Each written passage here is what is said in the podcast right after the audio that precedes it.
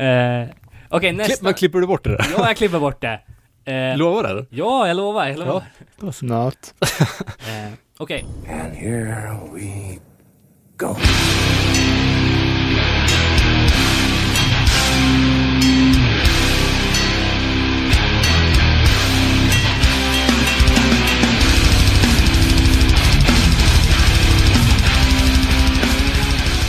Sådär då, avsnitt 106 av Nere på Noll Podcast. Tillbaka efter semestern. Jag, Robin Lindblad, sitter här med Danne Nätterdal, Tja! David Olsson. Tja! Välkommen tillbaka till din egna podd. Ja, tack. Och ha dig med.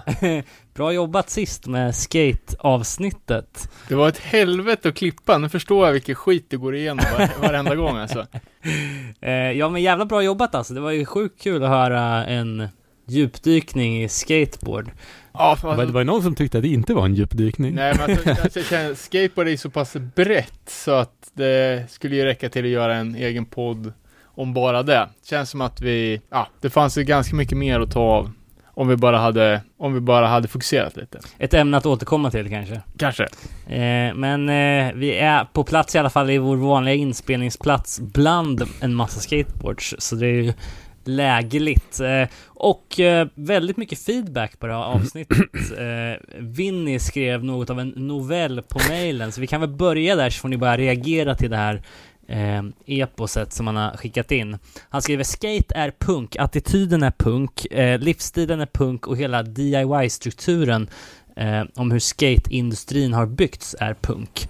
Eh, mycket har förändrats och den grej som pågår just nu med corporate-sponsorer, coacher, antidoping, OS. dålig trapmusik, ja, Olympics skriver han och eh, idrottare inom parentes eh, som alla ser likadana ut med sina Nike-uniformer är tragisk, men det kan också bli en bra anledning för en motreaktion som kan bli spännande. Har du några synpunkter på det här? Nej, alltså jag, jag tycker ju att skate är jävligt punk. Men det har ju varit, alltså det är inget nytt tycker jag. Det har alltid varit en, en diversifiering mellan skate eh, som är eh, lite mer sportbetonad och sånt som är skate, liksom anarki-rebellsidan. Jag har alltid tänkt att sk- du, skateboard kan ju vara, det är ju det du gör det till. Men Jo. när jag kollar på Street League, alla de Nike, de har ju golfkläder. Typ så här piké, eh, korta shorts och någon keps kanske. Ja, men det hade ju girl-teamet också. De hade ju också pikéer och chinos. Och De hade baggy jeans i alla fall.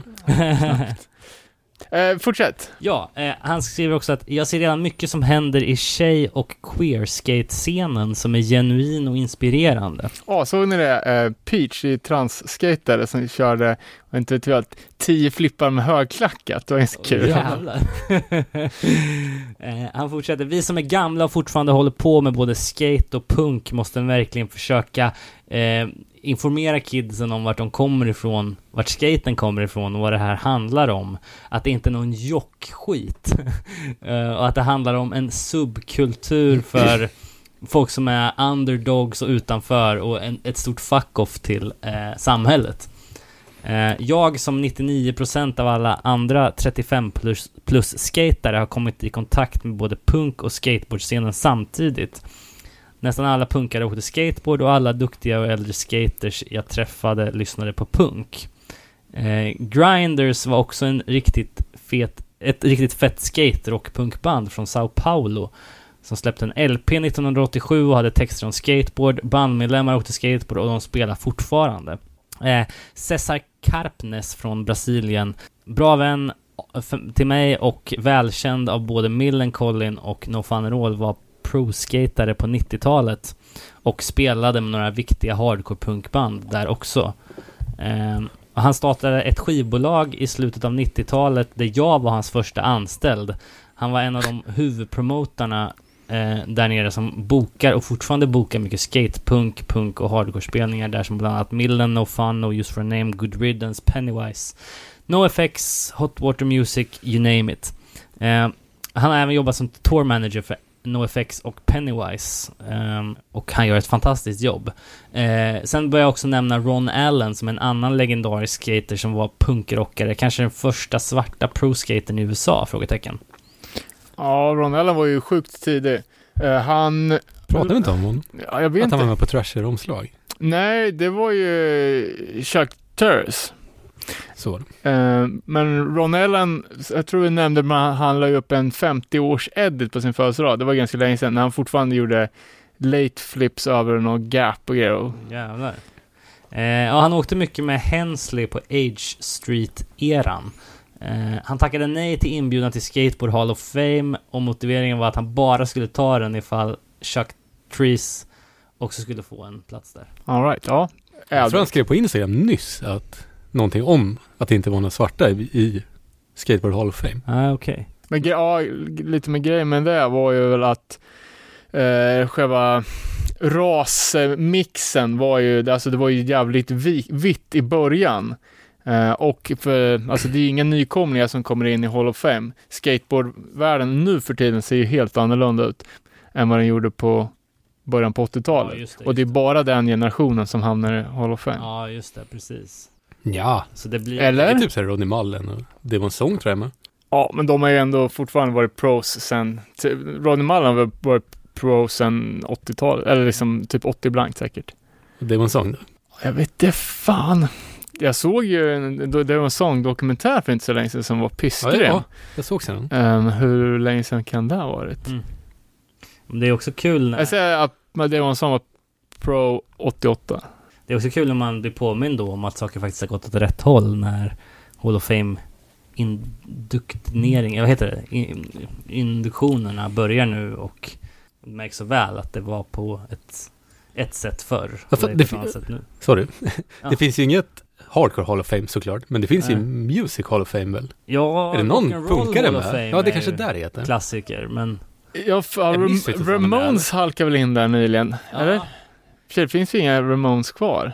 nej, men det är alltid så här. Inducted to the Rock'n'Roll Hall of Fame i Las Vegas. Ja men då är det, alltså, ja, jag tycker det bara så här, typ så här, Chuck Berry vart invald förra året. Ja, typ att de är så här, exakt. 60 år efter.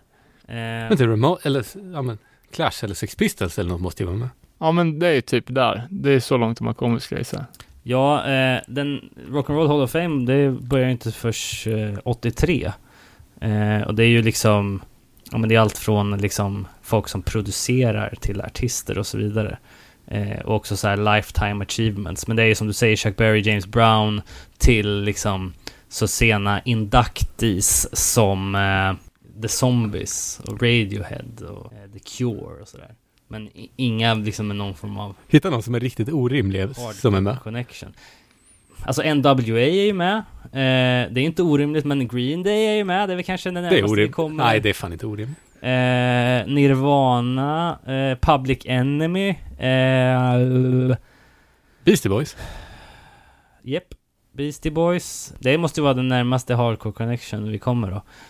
Eh, Run DMC, Metallica. Lok. Nej, tyvärr. Det hade jag varit. Sex Pistols. Ebba Grön skulle ju... Vad sa du? Ebba Grön.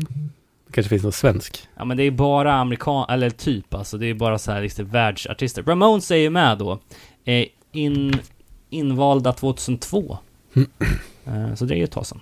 Ja. Yes, tillbaka till vad pratar vi om? Skateboard? Eh, jo, Vinnys mail. Eh, han skriver också, man får inte glömma Los Olvidados. Eh, det är också ett viktigt skatepunk slash skaterockband som hade medlemmar som startade The Faction tillsammans med Caballero. På tal om Caballero, han spelade med ett annat band som heter Soda. Inte hört. Tommy Guerrero och Guerreiro eh, och hans äldre bror som också skatade spelade med Free Beer som också var ett skatepunkband. Eh, Episkt namn på en flyer. ja, verkligen. Då jävlar kommer folk vare sig man... Jag tror han fortfarande pysslar med musik. eller? Ja, Men det är lite mer. Fan vet jag, folk i rock eller något. Ray Barbie var också inne på punkrock i början av sin skatekarriär och om jag inte är helt ute och cyklar eh, så hade han på sin introduction part McRad som soundtrack. Det måste ju vara till någon DVD då. Eller? DVD, skärp det. Här var ju ja. fan grottmålning. Ja, nej men eh, det är ju mycket möjligt. ja. Eh, och sen så skriver han Rob Mertz! Utropstecken. Eh, träffade och snackade hardcore med honom i USA. Eh, han var en 80-tals vert pro-skater för Sorlac. Eh, hans promo, promodell har en high som är uppexad i fenan. Eh, alltså en straight high. Eh, Mertz är fortfarande straight och spelar gitarr i ett straight band som heter One Choice. One Choice XXX på Instagram. Aldrig hört talas om, men det lät ju fett. Eh, måste, nämna, måste också nämna Program Skate and Sound. Eh, en skate och skivbutik i Orange County som ägdes av me- en medlem i Death by Stereo. Eh, förutom deras verksamhet som butik så sätter de även upp spelningar där inne och eh, det har blivit en, eh, en, riktigt, en riktigt bra lokal. Han har skri- skrivit att han har varit på några spelningar där också. Eh, det, är, det är konstigt att flera skatepunkare har koppling med kyrkan. Eh, Lance Mountain har alltid varit kristen och punkrockare. Caballero har konverterat sig och blivit kristen. Ray Barbie har också gjort det. Jay Adams har också konverterat sig till slut och jag hoppas att han brinner i helvete. helvetet tillsammans med alla andra homofober. Har det fett. Eh, ja, vilka sa, men, ja, Lance Mountain, han har ju alltid varit, från Bones Brigade, han har ju alltid varit kristen. Aldrig känns jävla punkig heller. Nej, men- eh, det är ju också många av de här, jag kommer, vilka sa han? Men alltså sådana här som är liksom reborn för att de har varit heroin. Caballero, Ray Barbie, Caballero har ju också alltid varit helylle. Jay Adams. Han var ju bankrånare slash megapund. Ja, så de, de har ju liksom blivit kristna på kåken Ja, eller okej, okej. mm, som på AA-möte liksom. Så att det är väl lite 50-50. Sen får man ju inte glömma att alla de här, eller de flesta av de här vi snackar om, kommer ju från USA, där folk är ju dyngkristna överlag, liksom, Ja, vare sig man Mm. vill eller inte. Eh, bra, bra mail. Tack. Vinny. Ja, tack som fan. Och, men lite som Winnie var inne där på att så alltså, skate och punk är ju så förknippat för oss och att det kanske inte är så längre med den nya trap-generationen. Och det kommer ju också liksom, eh, förutom eh, en förlust för, för hardcore-scenen också liksom det godset som hardcore för det mesta för med sig. Liksom det politiska aspekten och liksom fritänkeriet eh, när musiken handlar, handlar bara om att punda och bling-bling, då det är ju ehm, det är, inte, det är inte lika bra som Animal Liberation. Nej, verkligen, Faktiskt. Jag tycker verkligen. det är Men hela den här. DIY-grejen är ju fortfarande kvar. Den är Det alive and finns kicking. även i hiphop också. Just det. Och Fuck the Authority-grejen, den är ju också eh, i högsta grad aktuell än idag. Mm. Mm. Eh, fick vi någon mer feedback på, på Facebook? Typ? Rätt mycket alls. Eh, Andy undrar, vad, vad heter, hette skatefilmen som kom i början, mitten av 90? Där det både var surf, skate och motocross. Någon snubbe gör kickflips med surfbräda till tonen av Gangreens Alcohol. Motocross med stora hopp ut i öknen, massa härj och hyss.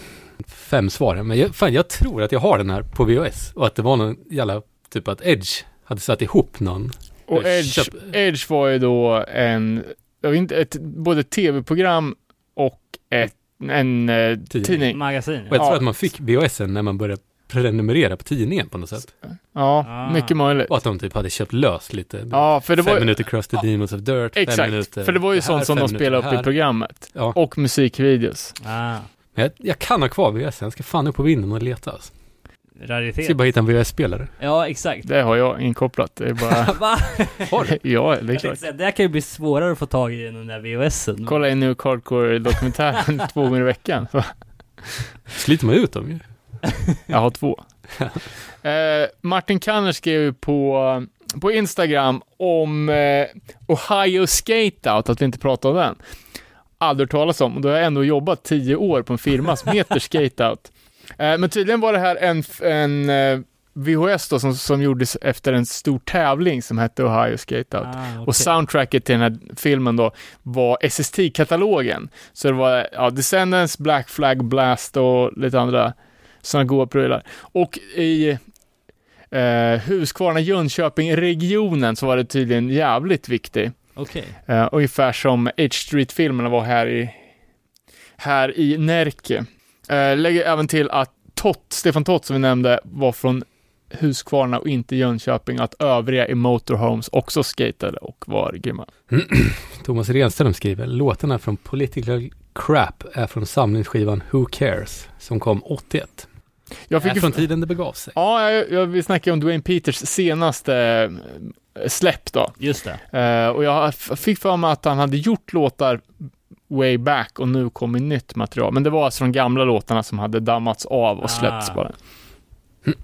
Sen blandar vi uppenbarligen ihop Dennis och Jonas Lyxzén. Nej, men vad fan, jag vet att eh, Dennis Lyxzén sa i en intervju att han var sponsrad på skate. Okej. Eh, Jonas Löfven, eh, Löfven, Jonas Lyxzén spelar ju även med DS13 som hade låtar om skate. Och det var någon som länkade upp en jävligt fet eh, videodel. Men vänta nu, Jo- Jonas var det själv här. Det är jag som har varit sponsrad av Stale i Umeå. Långt innan det var både jag och Dennis sponsrade av Olympus. Just det. Dennis bröt armen och sen blev det mer musikfokus. Men kolla in den videodelen. Den ligger ju i Facebook-tråden på, på skateavsnittet. Det var ju jävligt bra bra punkröj med, med svarta jeans och kedja i brallorna. Han är även ordförande för Umeå Skate, står det här.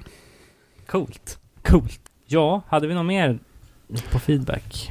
Ja, det var ingen direkt feedback, men det hade lite att göra med Baltimore-avsnittet för ganska länge sedan. Eh, Jag var i kontakt med eh, Dom Romeo som hade A389 Records och numera spelar gitarr i Integrity.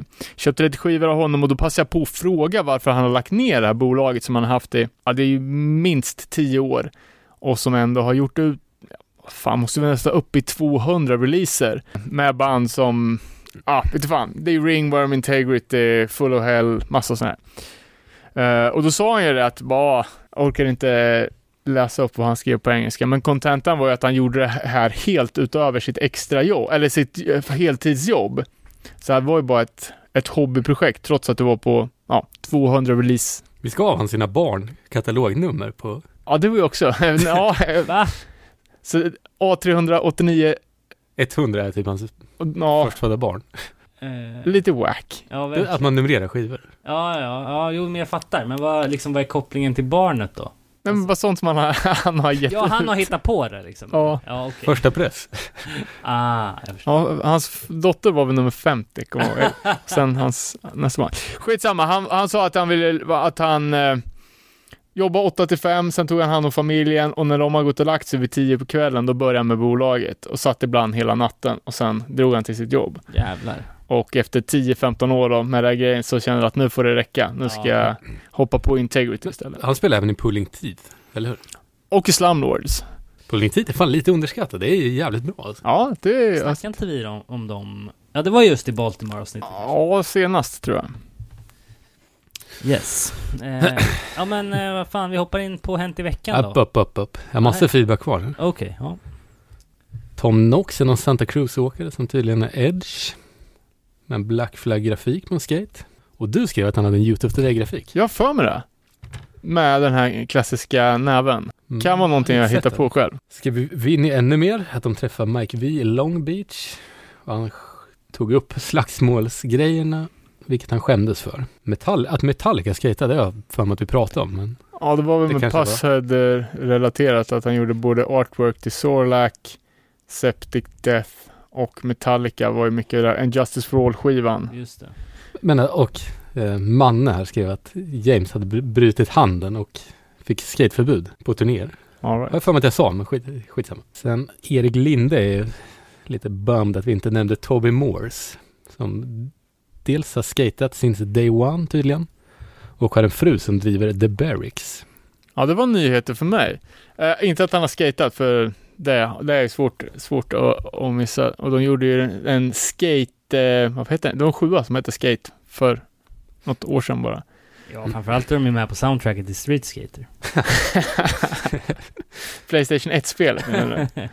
yes. Eh, men det var all- lite grejer på Instagram när han hade någonting att göra med Barracks, det visste jag inte. Intressant. Vad är Barracks för den som inte är Mm. insatt? Privat skatehall slash Jaha. hemsida. Typ Trasher. Okej. Fast med en skatepark. Okej. Det var ju Steve Barra eh, och Eric Coston, två proffsskatare på dekis som eh, hyrde en lo- lokal någonstans i Los Angeles och eh, byggde en skatehall och sen började de filma därifrån och sen bjuda in andra proffs och det vart ju enormt stort. Det här kanske ni pratar om i avsnittet. Båda de är ju Nej. scientologer. Fan, Tobbe är någon som skulle kunna åka dit på det där. alltså. Scientologi? Ja, Ja. tror du inte det? Jo, han var ju total... mottaglighetsaura. Och det var ju någon som sa bara, ni dissar ju alltid Toby Morse, men det är ju också med, äh, med lite kärlek måste jag säga. Jag gillar ju fortfarande Toby Morse och eh, H2O som fan. Go. Eh, jag har lyssnat på hans podcast också. Ja, med, Eh, med Stegman, senaste avsnittet eller? Nej, det har jag inte lyssnat på, men de andra har jag lyssnat på. Då, inte de som är med hans eh, familj. Nej. Där, d- där drar till och med jag gränsen. Men de var ju, det var jävligt bra. Ja. Mm. Han gör det bra. Det är för att han inte säger någonting själv. Manne fortsätter att vi glömde nämna bandet Skelett. Jag vet inte fan vad jag tycker de är så jävla bra. Eh, man har ju den orangea skelettsjuan. Men eh, det var ju också ett skate, skateband. Mange Gyllenberg och Danne Wall. Kan Pe- Pelle Fridell också med? Ja. Just det, på tal om Danne Wall, ja. Det var Facebook det. Coolt. Det var väl det då. Det var väl det. Då går vi in på Hänt i veckan. Eh, det är ju måndag idag. Måndag den femte, am I right? Mhm. Och eh, nu på lördag så är det ju Alive and Well, men festligheterna börjar redan på torsdag i Göteborg med en pre-pre-show-spelning. Eh, sisådär 40 mil ifrån händelsernas centrum. Eh, på torsdag då på fängelset i Göteborg så är det Payday, Waste, No Saving Grace och Outstand. Moral Panic som sätter upp det. Eh, det börjar klockan sju då på torsdag den 8 augusti. Så det bör man ju gå på om man är i krokarna. Eh, sen har vi Alive and Well Pre-Show. Eh, är ju då den nionde. Eh, Acting Out och Moral Panic gör det här tillsammans på Gula Villan. Det börjar klockan sju. Banden som lirar är Drab, Outstand, Waste, Give Today. Så det är ju en jävla... Drab känner jag inte till. Vet du vad det är? Eh, ja... Drabness. Eh, eh, Ja, det är förkortning bara. Det är första, eh, första spelningen. De släppte en demo nu i helgen. Det är bland annat, Okej, då är jag inte så jävla efter då. Jag vet att eh, Grim från eh, Lifeblind. är med i det bandet. All right. Sen då, lördag. Main event of the evening. Three Knee Deep och Guilty. Headliner ju Alive and Well Fest. Eh, jag tror väl att biljetterna är ganska slut. Ja, det är totalt sold out. Eh, utöver Three Knee Deep och Guilty så har vi Foreseen, Payday, Time to Heal, Lowest Creature, Grey State, Blood Sermon och Ill Fit. Eh, och det här är ju då på Södergården Hemgård. Eh, som... Osäker på hur centralt det här är. Det ska vara centralt. Men det är fett också med en ny venue för hardcore-spelningar inne i stan. Får se hur, eh, hur det här funkar. Det kommer bli fett, vi ska dit. True that. Eh, så ja, det är bara att börja hypa upp alltså. Eh, vad ser ni mest fram emot på, på Alive and Well? Bra fråga. Vad är det ens det? Three Knee Deep för fan. Ja, fan, jag har ju alltid gillat Payday alltså. Ja. De var rätt feta när jag såg dem i England också. Så. Just det, just det. Men allt är bra. Det är, ju, det är ju kvalitet rakt igenom. Så det ska bli jävligt kul. Jävligt fett med Foreseen är också så jävla bra live alltså. Ja, och, och Guilty är ju alltid... Också sjukt kul. Fan, ja. Undrar när man såg dem sist. Jag undrar när det var en sån här... Alltså jag kan inte jag kan, Det måste typ vara Unity Fest senast man var så här peppad på en lineup. I alla fall jag. Eh, Ja, det är väldigt bra i alla fall. Mm. Det var det. Eh, ska vi gå in på lite andra nyheter då? Eh, Relapse Records i blåsväder. Mhm. Eh, jag vet inte hur hardcore-relaterat det här är, men Tau Cross. Eh, det här bandet som väl är någon slags internationell eh, supergrupp. Eh, folk från lite olika så här, dödsband och ja men liksom Voivod, Amebix, eh, Misery, ja massa olika band som de har tillsammans gått ihop 2013 och bildar det här bandet som heter Tau Cross. Det var ju någon som hade det på årsbästa listan kommer jag ihåg för något år sedan. exakt. De släppte sin självbetitlade platta 2015, de släppte en uppföljare 2017 och sen var då Messengers of Deception på gång 2019, skulle släppas på ehm, eh, Relapse Records, men när det kom fram att eh, eh, sångaren då, Är de pedofiler eller är de nazister? Nu väntar vi spännande, spännande här. de är nazister. Det var nazister. Eh, Det är eller ju fan en av de två. Ho- Holocaust Deniers. Hur fan bra PR-ansvarig på Relapse? Ja, exakt. För de flesta metalbolagen skiter ju De tycker ju det gör, gör ju ingenting. Det är bara li, lite eh, lite kul med kontrovers. Men Relapse, de, har ju, de ligger ändå så nära punken så att de måste, måste fronta en politiskt korrekt fasad. Så här är ju katastrof för Relapse. Ja, verkligen. Och det är ju då bandmedlemmen Rob Miller som gick ut och sa att han var influerad av eh, Gerard Menuhin, Menuhin, eh, hans skriftelser, eh, när han skrev texterna. Och han är ju så här en känd Holocaust denier. Så att, patetiskt, eh, men bra att Relapse sätter ner foten. Vidare då, eh, Misfits har annonserat en New York-spelning. Ska gå av stapeln 19 oktober eh, i Madison Square Garden med Rancid och The Damned som support. Biljetterna gick ut 19 juli. Jag vet inte om, om de redan är slutsålda, men eh, Det är de. Och våran Misfits-reporter Per Ingmarsson har köpt den. ja, nice. Fan vad nice. Eh, Så även att det är annonserat en ny Misfits-bok. Mhm. Eh, Den andra skrivna boken om Misfits vad jag vet. Det finns ju de här fotoböckerna av Eerie One. Okej. Eh, Men 15 oktober ska släppas Scream With Me 77 till 83. Det är all info jag har om den här boken. Spännande. Eh, Den var, inte Scream With Me en ny Misfits-låt? Jo, jag blev lite rädd för det också. Men jag antar att det är taget från någon, någon eh, ordentlig eh, låt. Jag hoppas det. Ja, För det var, vad fan, vad, vad var det som kom senare? Var det inte fotobok också som kom när de blandade nya och gamla Misfits? ja, ja precis. Inte bra, inte bra.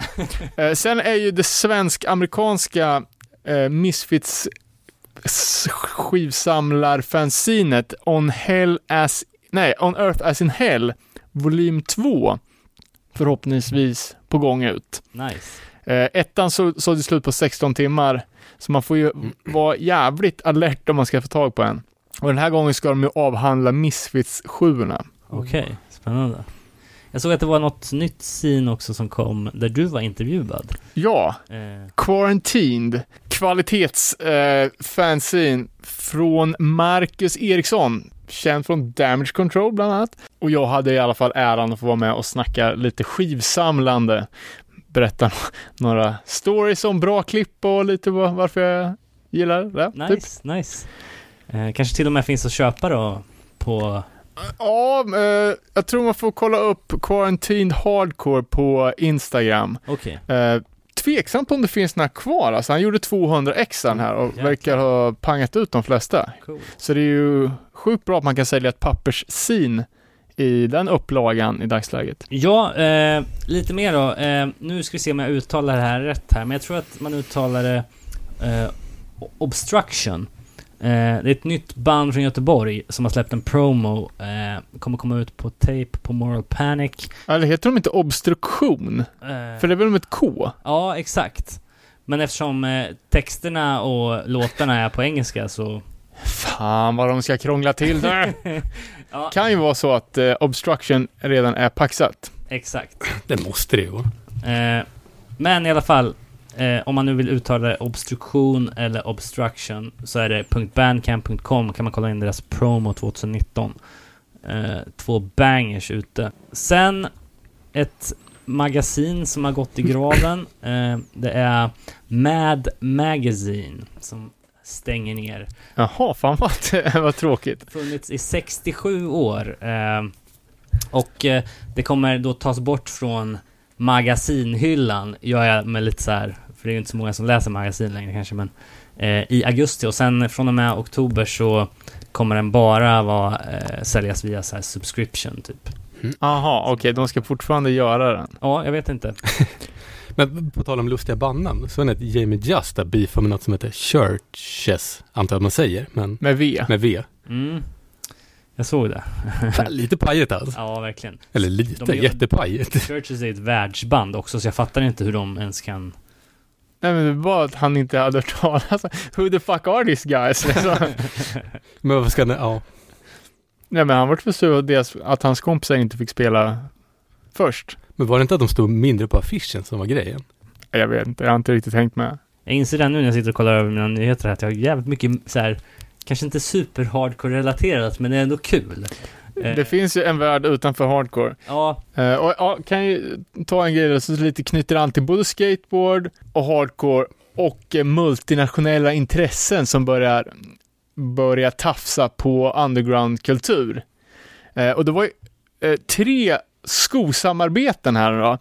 Eh, Beast Boys gör dojor tillsammans med Adidas. De var dock jävligt snygga. Ja, okej. Och vegan. Men Ja. tyvärr gjordes de i 500 par eller någonting. Vilket är lite, eller mycket. Jättelite. Det är fan. jättelite. Eh, Jag vet inte om det var 500, det var jättelite. eh, sen såg jag även att Connecticut-bandet Death Threat hade gjort en doja.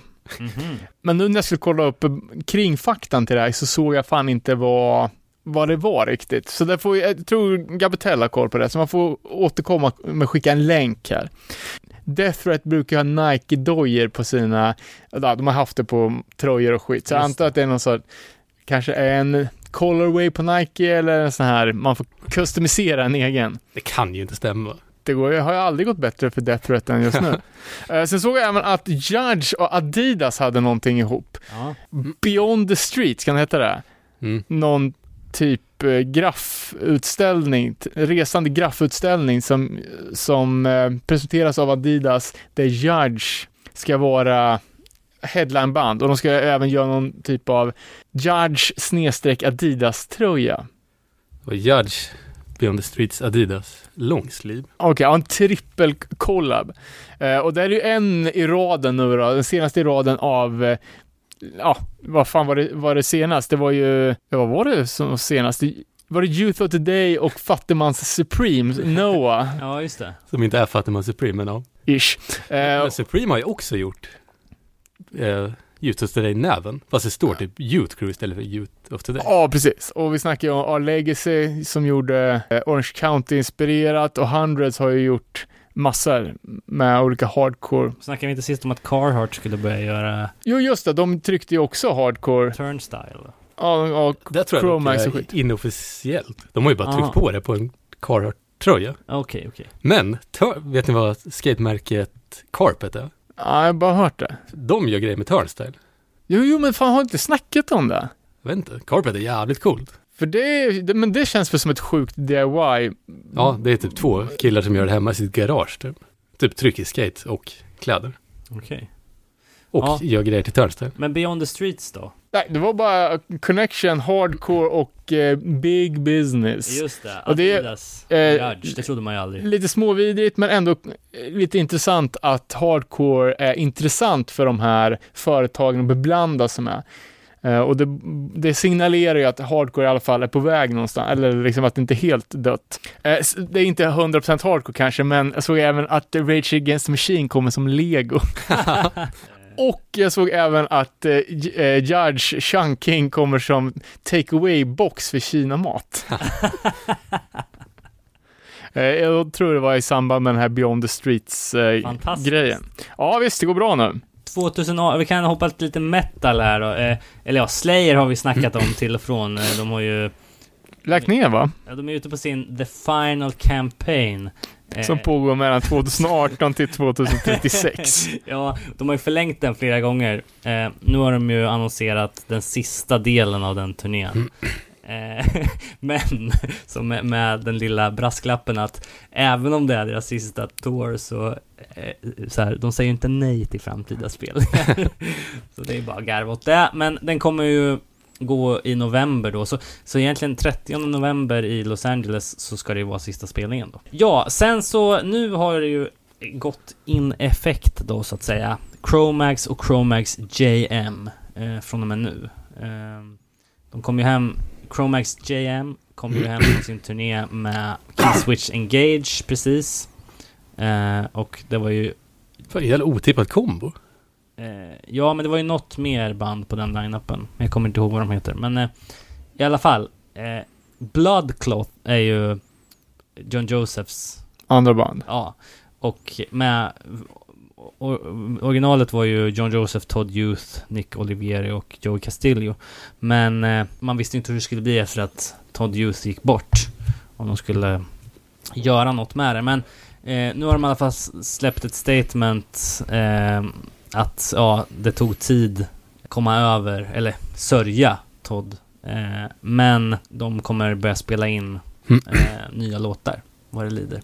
Och de släppte ju senast då Up in Arms 2017. Todd Youth var med. Så att, eh, Ska inte göra sig lustig över Todd Youth såklart, men fan det känns som John Joseph släpper så jävla mycket statements och så jävla lite musik. Skivor. Ja, vi får väl se hur det blir med Chromax JM. Om de kommer släppa något nytt. Eh, det, det, eller det andra Chromax har ju bevisligen en jävla massa på gång. Eh, med ominspelningar och ett Ja, sjuan, den nya Chromax sjuan kommer väl när som helst. Det har redan kommit tror jag. All right. Ja, jag, har in, jag råkar beställa alla tre färgerna från Cortex. Har jag det? såklart inte fått dem. Och bara för att det var billig frakt. Då vart jag så jävla snål så att man köpa tre. Jag kan gå in på lite connection till gamla avsnitt då. Hiphop och hardcore. Eh, det finns en amerikansk rappare som heter Denzel Curry. Jävla bra namn. Eh, född 95 från Florida. Han eh, eh, spelar just nu in med Bad Brains och Fucked Up för någon så här Spotify singles session.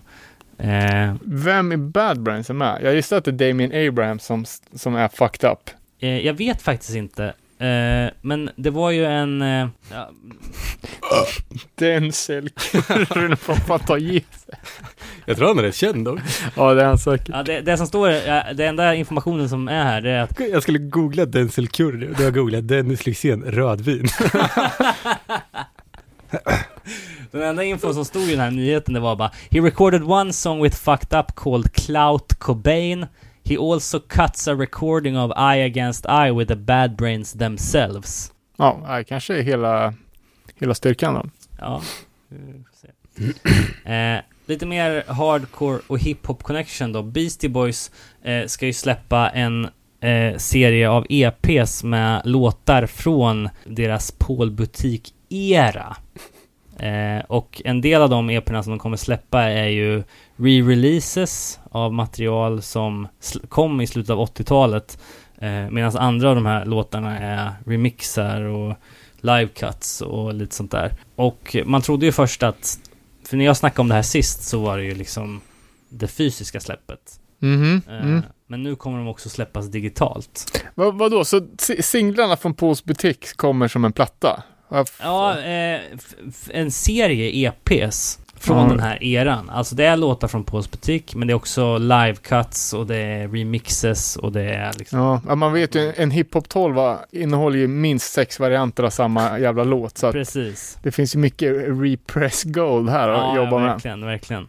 Men det är säkerligen eh, mycket redan släppt material. Ja. men de är säkert bara gjorda en gång. Sen så såg jag att en Public Enemy-medlem ska trumma för HR. Eh, hans... Eh, eh, Jaha, för HR är solo... Ja, precis. Hans eh, turné, han är ju en ganska kort turné som han ska ut på. Men Public Enemies live-trummis T-Bone Motta kommer sitta bakom kittet. Fattar du inte ens de hade en trummis? Jo, han har tydligen varit trummis för Public Enemy sedan 2002. Men... Fan, de har väl en trummaskin? Ja, han heter ju, vad heter han, Motta? Ja. T-Bone. T-Bone Motta. Eh, men, men HR ska ju släppa en ny platta senare i år, så att det är väl lite warm-up för det. Och säkerligen då turné efter det på, på plattan, så att... Eh, Fan, så det lo- figurerar ju några HR-testpressar på hans backkatalog på Ebay för inte så länge sedan. jaså?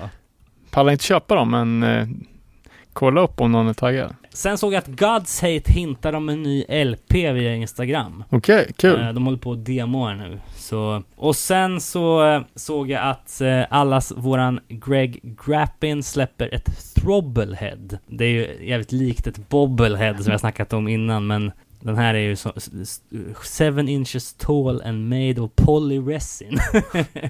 Var det någon plastdocka? ja, exakt. Ja, jag, jag kan inte vända på min dator just nu, men Jo, vi måste få se. ja, kom hit då. Fan, det, var, det var väl ni- nice. Ja, Han har ju jävligt så vanligt utseende. Och han ser inte så jävla punkig ut heller. nej. Det är ju, det ser det, Men ändå vill man ju ha den där. det skulle kunna vara en åldrad Ken. I Barbie. Ja. men, vet vi vilka, vilka, vilka hardcore personligheter vet vi som har leksaksfigur? Rickard Lives häst. Ja.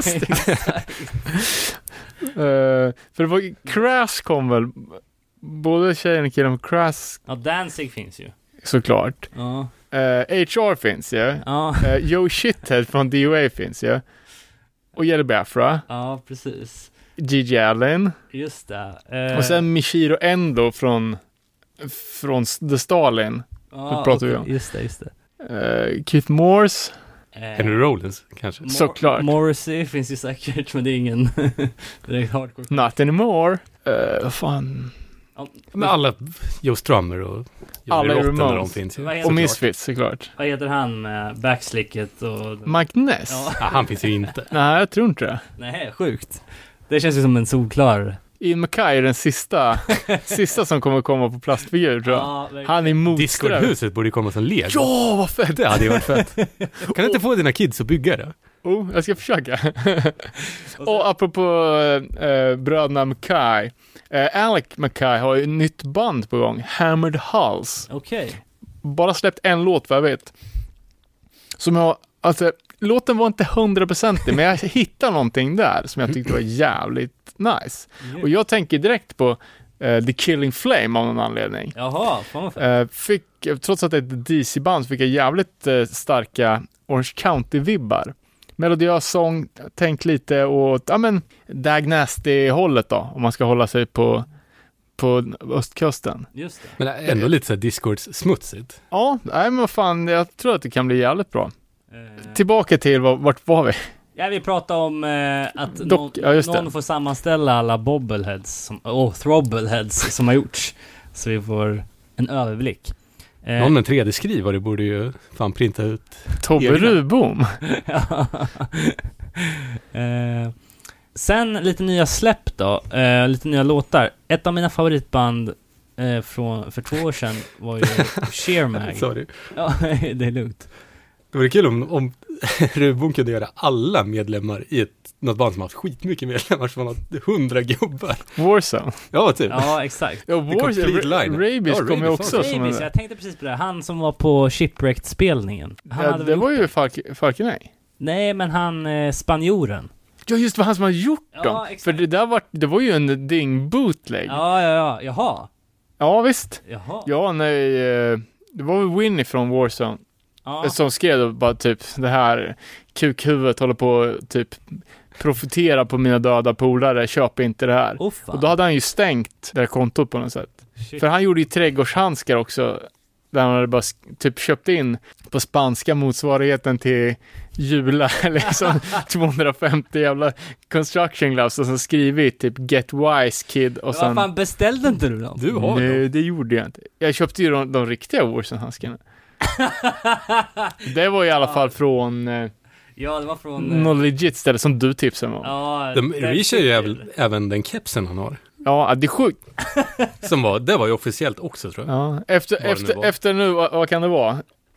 De här 20 år av det enda som har gillat Warzone, så nu är ju all, alla grejer som Rabies haft på sig på olika bandfoton, säljer typ sådana här Mac Truck-kepsen, nu fattas det bara nithalsbandet och rakade ögonbryn. Ja, skitsamma. Uh, kul. Uh, ja, lite nya släpp då. Uh, jag, tips, jag snackade mycket om Sharemag, de släppte ju sin, eh, sin skiva för två år sedan.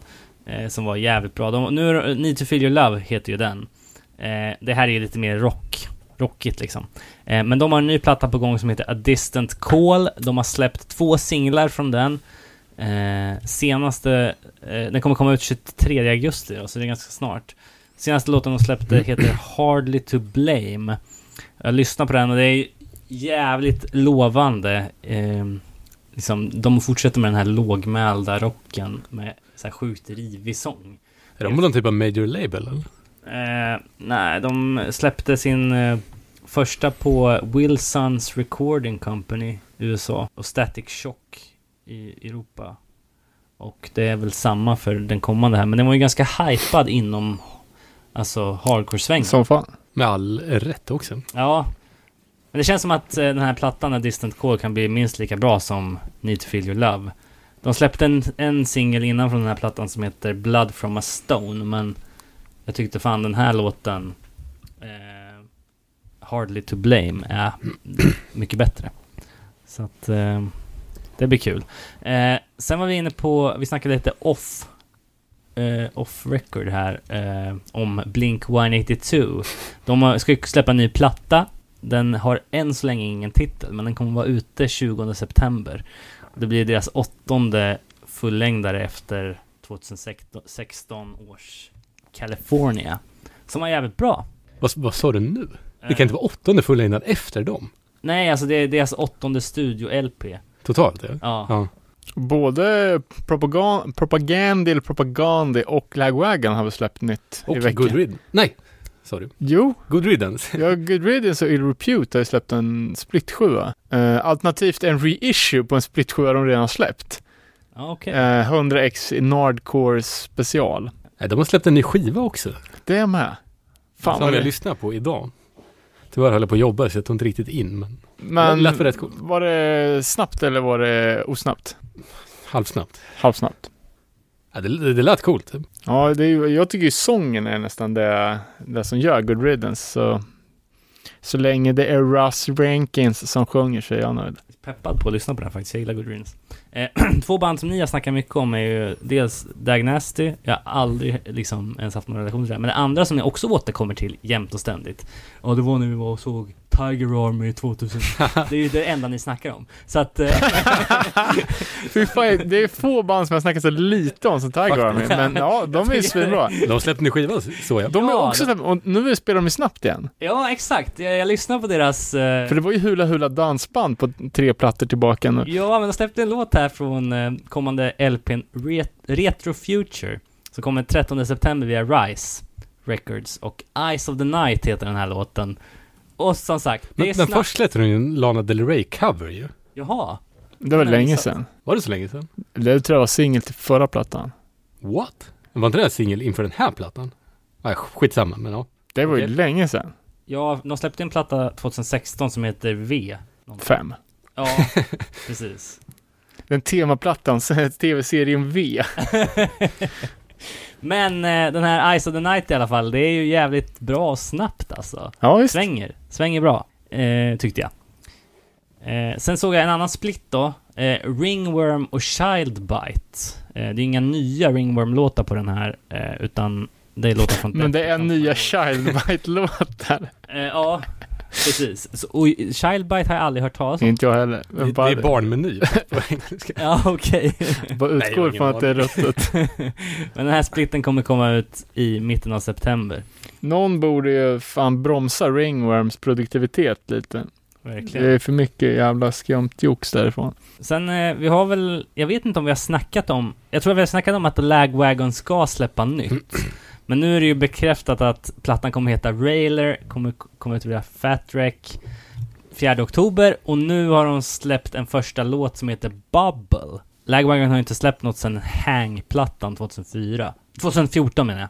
Och eh, eh, den här låten Bubble, och jag tycker den svänger som fan. Eh, man gillar basen i början och texten är klockren. Han sjunger någonting i stil med It's still 1992 och sen droppar han en massa eh, här, referenser typ bland annat till Sam I Am och Jawbreaker. Vilket ändå är kul. Lite för långsamt dock. Ja, du tycker det. Eh, jag tycker inte det. Plus att de spelar på den här, vi var stora förr, lite ja, för mycket ja, men det är ju nästan. lite charmigt. De, de har ju en skiva som heter typ My friends used to listen to Lagwagon Ja, precis. in the 90s, eller någonting. Just det. Var det inte de som hade så jävla onajst mellansnack när vi var Ja, vi och kollade på dem dem, ja. på Gråsrock? Då är det sjukt trött. Ja, för då var det bara så här bög och horskämt hela tiden. Det var så, jag har ja, förträngt det här. riktigt onajs. Ja, jag tar tillbaka allt jag sagt. Eller också var det några andra skatepunk, avdankade skatepunkare. Jag har för mig att det var de. Ja, okej. Fan vad segt. Eh, det här minns jag inte alls, men det var säkert så. Ja, fan. Eh, något annat som har hänt då, och kanske det viktigaste, jag borde ha sagt först. Eh, och det är liksom, det är en rad som har bränt fast i mitt huvud. Det var någonting som skrevs i vår chattgrupp. Man kanske får omvärdera Have Hearts betydelse. Har jag för mig att någon av er skrev. Eh, Ja, det var väl jag det. I, i, I ett tillstånd av tillfällig sinnesförvirring. Men de har gjort sina reunionspelningar nu och eh, Hate 56 som vi älskar, han har filmade sex av åtta av de här Have Heart-giggen. Så de kommer komma upp eh, och även då This is Hardcore har ju gått av stapeln och även där filmar han extremt mycket. spelar de där? Eh, nej, nej, nej, men eh, han filma. Det var kul när du skickade någon länk till oss där de skulle spela på typ punkbåten fast i USA. Vad fan var det? Eh, ja, ja, men det var ju så här fake, men det var ju någon som hade gjort liksom, En fake affisch fake ja. affisch, ja, exakt. Jag trodde ju först var det bara, vad i helvete, bara det här kan inte stämma. var peppen på olika punkbåtar. Alltså, vet fan, jag gillar inte att åka båt. Jag har aldrig varit på fan Finland-Sverige i hela mitt liv. Vilka skulle behöva spela för att man skulle dra? Eh, på en båt? Ja, Eh, ja, men jag, troligt då, om vi tänker så här, vad har vi i Sverige? Vi har close-up. Close-up Nej, det får inte vara troligt. Det här ska ju vara det fantasybåt. Ja, fast, Fantasybåten ju. jo, jo, men, men då kan man ju säga vad fan som helst liksom. För de har ju kört mycket i USA. New York-gänget hade någon connection på, på båt. Okej. Vänta, Så- hade inte Mark gjort någon troj? Jo, Det var m- H2O ju. Ja, exakt. Uh, H2O spelar på en båt med båtomslag. Jaha. På, ja, det kanske var en tröja då. Så Ah, okej. Offshore Productions. Och så fick man lyssna på Murphy slå och åka en sväng. Det är typ som räkbåten. Ja, ja, ja, men fan, det är ju nice. Ja, det är Men det är de jag ska, inte, jag ska inte använda ord som nice, men det är ju bättre än en kryssning i alla fall. Ja, ja, de här 24 timmars... Men skulle du åka på en Finlandskryssning om Gorilla Biscuit spelar? Ja, det skulle man väl göra. Det skulle man nog Det är ju så jävla onödigt att man inte kan dra hem, det är det. Det är ju det. Men då, vet du vad man får göra då? Då får man drona in lite eh, apotek. Ja, det är inte så jävla nice heller. Party Cruise eller vad? Den låten du gillar? Nej, men, Booze Cruise. Booze Cruise. jag, jag tänkte på den här ökända... Eh, vad heter du nu då? Som körde helikopter till, till färjan för att de inte kom igenom... Tullen. Ja, Eh, kan det bli ett framtida accidents specialavsnitt också? Det skulle ju vara jävligt intressant. ja verkligen. Ja, förlåt. Eh, det jag ville komma fram till med det här, det var i alla fall att Hate 56 har jävligt mycket bra inspelat nu som kommer släppas. Eh, Är du Patreon? eh, jag är Patreon, ja. Hur mycket, hur mycket per månad lägger du i olika Patreon och crowdfund-grejer? Nej, det är kanske bara 100 spänn totalt. Hur mycket lägger du? Noll. Men det är ju inga... Ja, jag gör ju det här. Jag bjuder ju tillbaka i alla Ja, fall men vad fan, det är någonting. lunch liksom. Eh, Men du är så jävla ge- generös.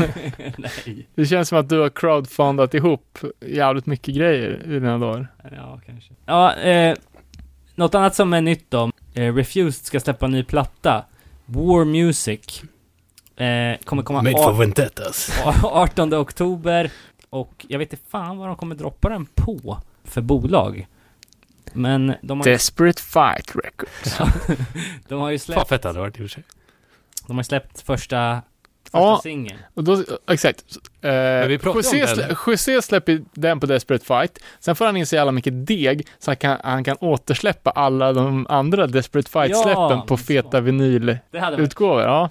Tipset är gratis, José. Det är bara... Ja, här, här ser jag nu att det står att den ska komma ut på Spine Farm och Search and Destroy. Men Blood Red hette första låten då. Som, är det någon som har hunnit lyssna? Nej men du var inte med då. Vi pratade ju om du som gillar tv-spel. Mm. Vad fan hette det? Cyberpunk någonting. Ja, 77. just Och det. det var också en Refuse-låt ju. Jo, precis, precis. Jag tror, kan vara så Vi att sa att vi gillar den. Ja, för sen tror jag att vi klippte bort det för att vi bara dissade Refused igen och det kändes lite onyanserat. Ja, ja, ja. Men, men... eh, Men jag så, såg en, det var någon diskussion om att uh, Refused hade så extremt eh, typ eh, revolutionära texter återigen och typ den våld, det våldsamma utplånadet av den rika procenten. Såna grejer. Då vart man ändå lite peppa. Så tänkte man bara, fast de här killarna tar en miljon för en spelning. Så, men det, det lät ju bättre än man hade förväntat ja, sig jag, också. var- jag, jag var positivt Rent överraskad. objektivt. Jag var positivt överraskad av... den. Still not gonna buy it. Det kom, Eh, Fan, nu är det så jävla det mycket, kom det eller? Orimliga dissen ändå. det är så jävla mycket brasklappar nu. eh, Jag ska fan köpa den bara därför. nästa release då. Men Som, då kan, vi, då kan vi dela på den, det är socialistiskt och bra. Det är det är fan sant. Sant. Men, men Ska vi, fan, ska vi, ska vi starta ett, eh, en, en skivpool ja. så att vi delar på plattor? Så kan man ta en cool cred-bild på Instagram och så skickar vi bara runt den. Nästa nya släpp då, Knocked Loose. Eh, jag har ju varit inne på att de ska släppa en ny platta på Pure Noise Records som heter A Different Shade of Blue. Och eh, nu har de släppt ännu en singel från den här Trapped in the Grasp of a Memory. En singel som i alla fall fått mig att förstå vad det är jag inte gillar med det här bandet. Eh, och det är ju sången. Eh, den är för ljus. Och den här låten är ju fan på tok för progressiv för mig. Jag gillar inte de här nu metal grejerna som de håller på med. Och de flörtar lite med grönsaksmangel i den här låten, men det blir liksom aldrig något bra. Eh, och bygger liksom upp mot flera tunga breakdowns, men det går aldrig i mål som det borde. Sången pajar liksom. Ja, det är sjukt störigt när någon bygger upp ett breakdown och sen inte kommer något. Nej, jag menar det. Men du, äh, fan Inclination, är inte det Knocked Loose-medlemmar? De heter ju Midwest, Midwest Straight Edge heter den senaste tror jag. Ja, precis. Uh, den har jag lyssnat på som fan på sista tiden. Det är bra. Svinbra. Och jag tycker också att det låter jävligt mycket som Dead Reprise på sina håll. Ja. Speciellt på sången. Just det, just det. Det vill bara kolla in om man inte har gjort det. Vad heter den plattan? Nu kan jag ändra mig. M- Midwest Straight Edge heter en. Jag tror inte det är den som är den senaste. De har väl släppt två grejer. Okej. Men det är ju uh, Inclination. Super, superlätt uh, googlat. Och Magnitude kan man också kolla upp om man, om man vill vara så här halvsen på olika bollar. Ja, har vi något mer hänt i veckan? Mm. Eh, annars så har jag lite... De var sen på bollar. Du och jag såg ju Turn It Around, East Bay Punk-dokumentären. Som kom ut 2006. Nej, det gjorde den inte. 2016 kanske? Ja, nej, men den var ju Vi såg det på. Blu-ray. Jaha, jag tänkte säga det här var på VHS. Men det var... Nej, Blu-ray? det var ju efter våran eh, avsmakning av Millenburgaren på Bastard Burgers. Det Och du var, jävligt hög nivå faktiskt. och du var tvungen Ja, att åka fan. hem till Göteborg för att hämta en grej. Ja, precis. Eh, då kollar vi på Turn It Around East Bay Punk-dokumentären som fokuserar kring Lookout Records. Okej. Tre timmar lång och svinbra. Ja, Jaha, de tre timmarna gick fort alltså. Kul. Så det här kommer ju bli, du måste ju se den. Ja, Och vi måste göra en eh, specialare på det här någon gång. ja, verkligen. Kul. Finns det något att se online någonstans? Ja, jag vet inte fan, jag började ju kolla på den. Jag, jo, nej, det var ju det här som kraschade mitt iTunes-konto. Jaha. Eh, Så den finns på iTunes i alla fall. Ja, okej. Sen hade jag ju slarvat bort mitt lösenord och bytt telefonnummer och bytt mail så det inte gick att ändra Ah. och så vidare och så vidare och så vidare. Så nu är jag portad på Ett iTunes. svart hål. Ja, nej, men jag hoppar väl in på min... eh, Min en ding ding värld här. Eh, återigen i... Eh, I eh, merch-träsket då. Eh, Grindcore-bandet eh, ACXDC har ju släppt choklad. En helt egen linje av två smaker. Och ja, det fin- finns tydligen ute nu. Det är eh, Vegan Milk Chocolate Express, Espresso och Mexican Mango. Jag tror det skulle smaka här alltså, bajssmak, fick jag för mig direkt. Vad sa du att de hette? Ace? ACDC med X i mitten. Ja, exakt. Jaha. Så det måste ju vara en av de första gångerna som det faktiskt släpps något annat än typ läsk eller bärs. Ja, det är, det är ganska många som har gjort kaffe. Ja, just det. Total jävla mörkrost, klassiker. Ja. Sen gjorde ju Life of Agony. Okej, eh, vätska då? Något annat än vätska?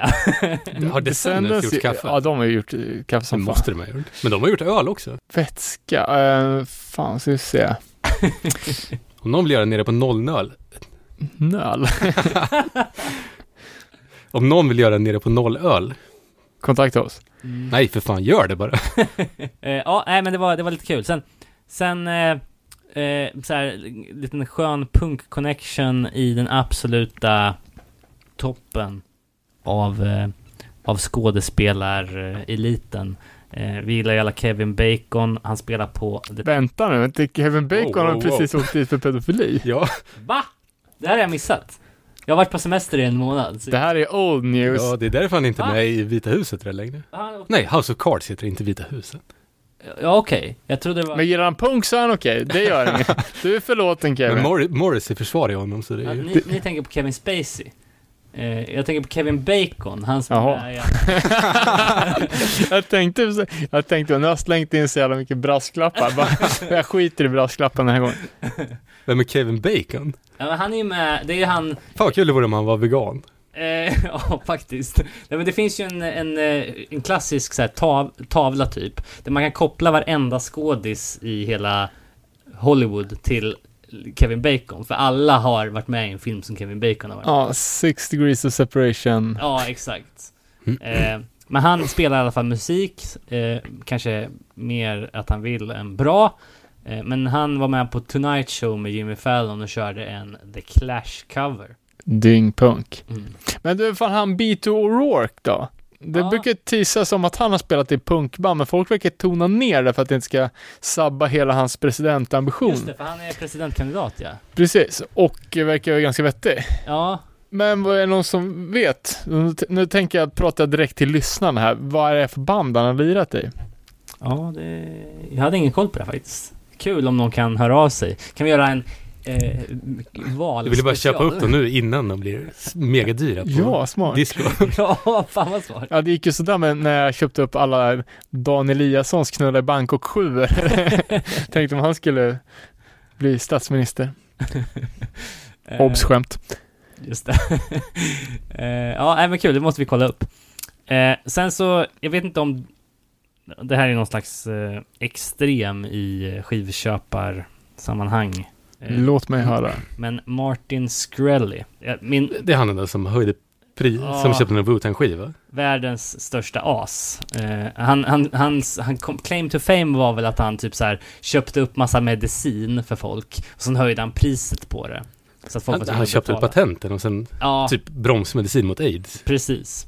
Eh, men det han gjorde som var musikrelaterat var att han köpte den här One of a Kind skivan från Wu-Tang Clan för två miljoner. Eh, som bara fanns i ett exemplar. I en silverbox. Ja men typ. Mm.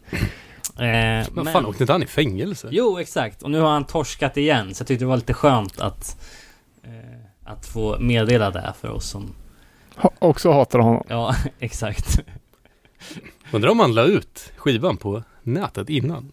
Jag vet inte. Release the tape. Så han gör det för att få lite sympatier här nu då. Jag släpper Wu-Tang-låtar men jag håller aids-medicin.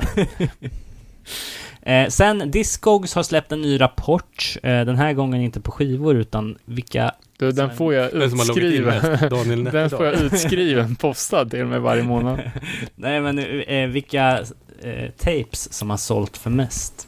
Och kassetter? Ja, exakt. Ja, den har jag fan inte sett. Eh, och den, den dyraste tejpet som har sålt via Discogs var Prince promoskiva The Versace Experience Prelude to Gold som gick för 4100 dollar. Eh, det är väl den dyraste kassetten någonsin kan man tänka sig. Suck. Eh, Punkt då. Man brukar alltid läsa det, nyhetsbrevet eller vad fan det heter. Det är alltid punk som är med på... Det är aldrig längst upp, men det är alltid med. Nej. Eh, Jag tror för förut, för några år sedan, så tror jag punken var mer representerad i de absolut dyraste. Men nu tror jag att liksom den här skivnördgrejen har spridit sig lite. Om punkarna var lite pionjärer i att börja tokköpa skivor. Så nu har ju liksom typ Banan folket som samlar på, vad fan de nu samlar på, också Beatles och Prince. Ja, där, exakt. typ. Också börja gå bananas. just det. Eh, ja, det finns en lång... Jag skickade till dig att något band hade släppt en riktigt kranium? Och ett USB som typ hängde i kranium med ja, musik. ja, det var ju lite sjukt. Det var ju fan sjukt alltså. Fan vad sjukt. Tror inte, det var inte punk, men det var inte jättelångt ifrån heller. kan man kolla på Discogs listade format, kranium. Ja, exakt. Nej, men alltså, jag har en lista här på alla hundra tapes, men alltså jag vet inte. På tredje plats kommer ett band som heter Throbbing Gristle. Det är ju noise-pionjärerna. Mm, okej. Eh, annars är det jävligt mycket så här eh, compilations, Buck 65. Sen är det Depeche Kloakmix 4. Mode, Eh, ja. eh, Men lite som vi har, vi har väl pratat om det, att, att man inte åker dit på bootlegs på band. Det är det lättaste att kopiera. Ja, ja vad tror, varför tror ni Rick Life släpper, säljer hardcore-demos 3 för 50 på daglig basis? Ja, tråkiga med det är, kopierade omslag, det är väl bara sa det när jag hade köpt, köpt Death Threat-tejpen? av honom. Nej, jag köpte den av snubben som har Streets of Hate fanzine, någon nytt New York fanzine. Han har även släppt, han gjorde någon collab-tröja med Mindforce nyligen. Så han verkar hänga i den Mindforce-klicken. Och jag köpte tre, eh, eh, Restrain Demon, Death Threat Demo och Terror Zone Demon. Halvdyrt. mhm. Och de här var ju bootlegs, jag bara sjöng om det. Eh, och då skulle jag samla ihop lite bevis för att ta den här jäveln till, ta inte lite street justice helt enkelt, via internet. Så då skrev jag till Aaron Death Threat bara, uh, hur ser eran demo ut egentligen? Eh, och så svarade han bara, "Ah, nej men typ, alltså alla ser ut som bootleg för vi har bara typ mosat ut vilka jävla tapes som helst, är kopierat omslag, så det är lugnt grabben, din är äkta. men han sa ju det bara för att vara snäll mot mig, så att jag skulle fortfarande ha, tycka att min Death Threat demo var äkta liksom. Ja, ja, ja. Men du tror inte att den är det? Nej, Ja, det är svårt. men nu är den ju validerad från Aaron, så nu är den ju äkta. Jag Ja, skriver ja, ut mejlet och lägga in. Ja, jag måste ju göra det. Kan det inte vara riktigt jobbigt att börja skriva Can you sign a... Så här äkthet. Jag brukar, all, jag brukar alltid försöka vara så jävla ojobbig med folk som, som spelar i band. Till och med när man har någonting som man vill fråga. Att Ja. Det känns så jävla påfluget. Det gör ju det, men samtidigt om man inte frågar så får man inget svar. Nej, och folk svarar ju alltid alltså. Ja, ja, sista då. Eh, I min favoritkategori, en ding ding värld. Och det här har väl ingenting med hardcore göra överhuvudtaget. Men jag tyckte det var kul. Det handlar om, eh, om att låta sin besatthet över musik gå ut över sitt jobb totalt. Det är så här, Jerry Foxhoven, han är så här Director of Iowa Department of Human Services i USA. Eh, Iowa då såklart. Och han gillar Tupac. Så mycket så, så att han ofta mejlar alla sina anställda och uppmanar dem till att lyssna på Tupac. Och eh, Vad hette han sa du? eh, Jerry Foxhoven. Eh, och det var då förra månaden som det gick lite för långt. Eh, den 17 juni så mejlade han alla 4300 anställda på eh, Department of Human Services och eh, uppmanade dem då att lyssna på Tupacs låtar för att hylla Tupacs födelsedag som var då. Eh, och dagen efter så eh, kontaktade guvernören honom och sa att du måste avgå. sa sen då att, men det här var liksom Hans uppmaning att få personalen att lyssna på Tupac hade ingenting med hans avgång att göra. Men Konstig slump bara. men eh, Alternative Press då som, som rapporterar den här storyn lyckades hitta 350 olika mail där Foxhoven lyckades få in någon referens till Tupac i sin alltså, eh, kommunikation inom företaget. Och eh, det var då i form av att vissa mail innehöll eh, Tupac-texter, andra så här refererade till Tupac-events, typ som eh, årsfirandet eh, firandet av hans död, eller firandet är det inte, men års-anniversaryn av hans död. Eh, och eh, Foxhoven hade ganska ofta så här, Tupac Fridays, där han spelade Tupac-musik i eh, kontoret hela dagen. Eh, och när Foxhoven fyllde 65 så hade han Thug Life. Vänta nu, 65? Thug Life-tema på festen. Ja, precis. Thug Life-kakor. Det finns en härlig bild här, side by side, honom och Tupac. Alltså, Om- han är ju vit, eller hur? Dyngvit. Kom för att se. Det är mycket kom för att se här nu i podden. Ja, han är han ser ut som en eh, liksom rektor, typ. Stereotyp amerikansk politikergubbe. Ja. Men det var lite kul. Det Det är var svinkul kul. när folk blir besatta av musik. ja, verkligen.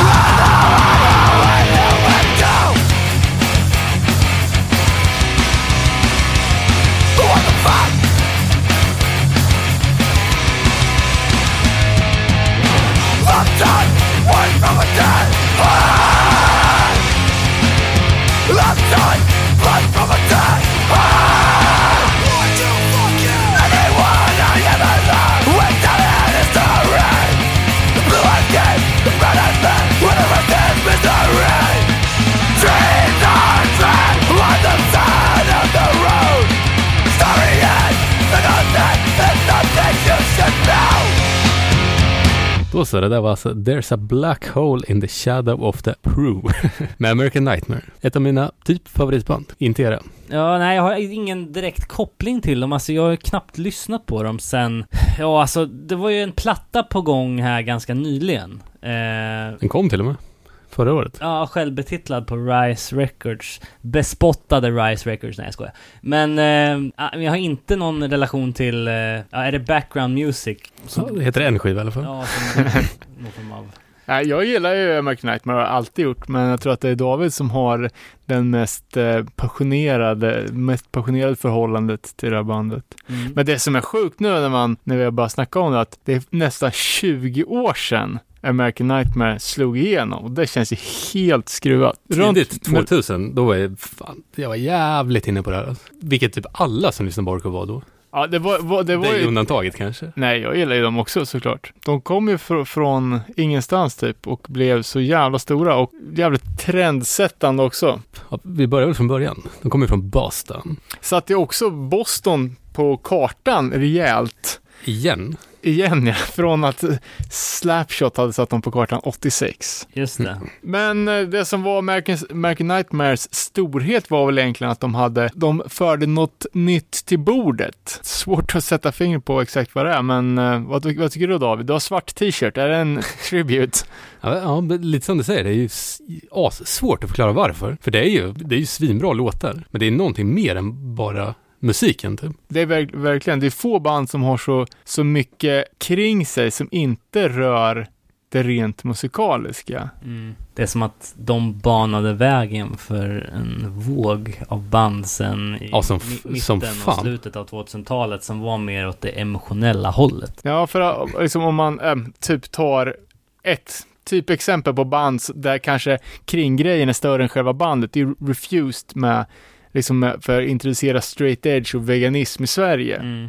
Eh, American Nightmare hade liksom ingen politisk Men- agenda. Det var no- något helt annat. All hardcore då, texterna handlar ju om typ, men det hardcore pride, veganism eller, det, det var ju ganska, det var ju inte mycket annorlunda. Låt oss ta oss till, tillbaka till slutet på 90-talet, alltså typ 99-2000. Vilka band var populära? Screamo-grejen, Locust, Jenny Piccolo, var det de? Eller var det tidigare senare? För det var Jag ju vet, jag vet inte, men jag lyssnade ju på typ Burning Heart-band och Art Crisis, typ Hatebreed också. För jag tror, liksom en av mina favoritplattor som kom då, det var ju 100 Demons självbetitlade. Mm. Det var ju, kan jag säga att det var inte många som gillade den. Eller typ Good Life, det belgiska liksom. Mm, just det. Men det var man ju jävligt ensam om att gilla. Jag tror Hardcore hade väl, kan vara så att de haft, hade, att det var en liten nerperiod överlag. Efter liksom storhetstiden på, Ignite släppte väl A Place Called Home där omkring va? ja det är ju Ja, också men sjukt. kanske att det var jävligt spretigt då. Att det inte var en grej från, Ja, men precis. Folk, många var ju säkert kvar i 90-tals, eh, liksom i vågorna 90-tals eh, storheten. Burning Heart var ju så, fortfarande svinstora Mm. och sen har vi väl snackat, jag tror om den här jeansdöden inträffade liksom när, Men det känns som att det var senare, typ Ja, det- 2005 kanske. kanske var, Alltså splittet 90-2000 om man ser till många av de banden som sen dog jeansdöden. Jag menar, End of the Millennium kom 99. ja. Fantastisk platta. Eh, Ja, du menar att den, in, The Calling the Public som var jeansdöds LPn för 59? Ja, ja, ja, ja. Okej, men förstår. det jag kanske tror är att? American Night var ganska tidiga med, typ, jag läste en intervju att typ, ja men det var väl lite, kanske lite av en vattendelare att typ folk bröt av skivor på scen för att de hörde att de hade varit på en disco eller nattklubb typ. Att, att, Vadå, så att ett band tog med sig det- när och bröt av dem Nightmare, på scen. vilka var det här? Det eh, framgick inte. Men alltså, det, men, men kanske att man, du vet, de pratade ju, vet, att de satt i intervjuer och pratade om att The Cure var hans favoritband. Hela den grejen typ. Nej, jag tror, det var väl inte så många som, som hade det, men å andra sidan, Unbroken var ju också, också lite svåra. Jag ty, tycker typ att det finns lite likheter mellan dem. Ja, det tycker jag också.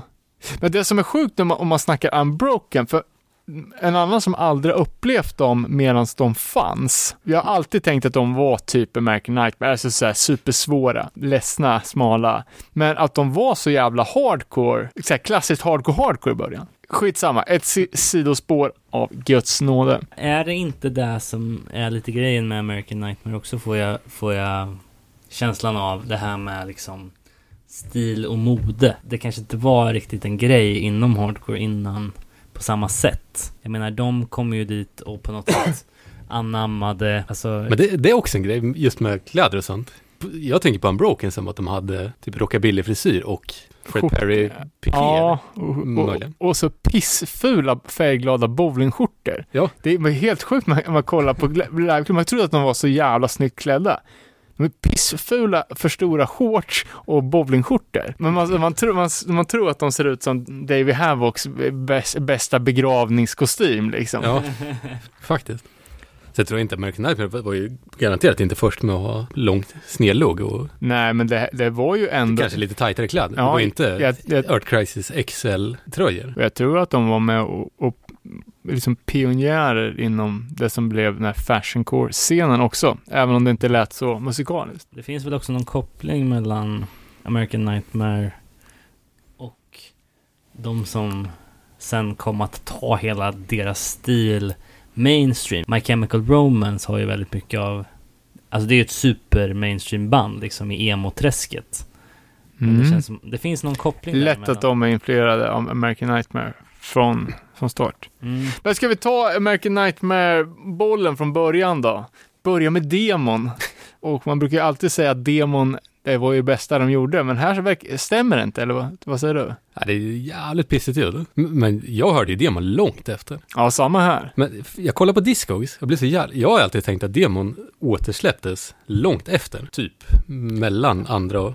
Mellan typ första andra skivan eller någonting. Du snackar om vinylutgåvan av demon. Ja. Eh, vad kom, vad, hur släpptes? Var det, var det MySpace då, eller är det en kassettdemo eller en bränn-CD?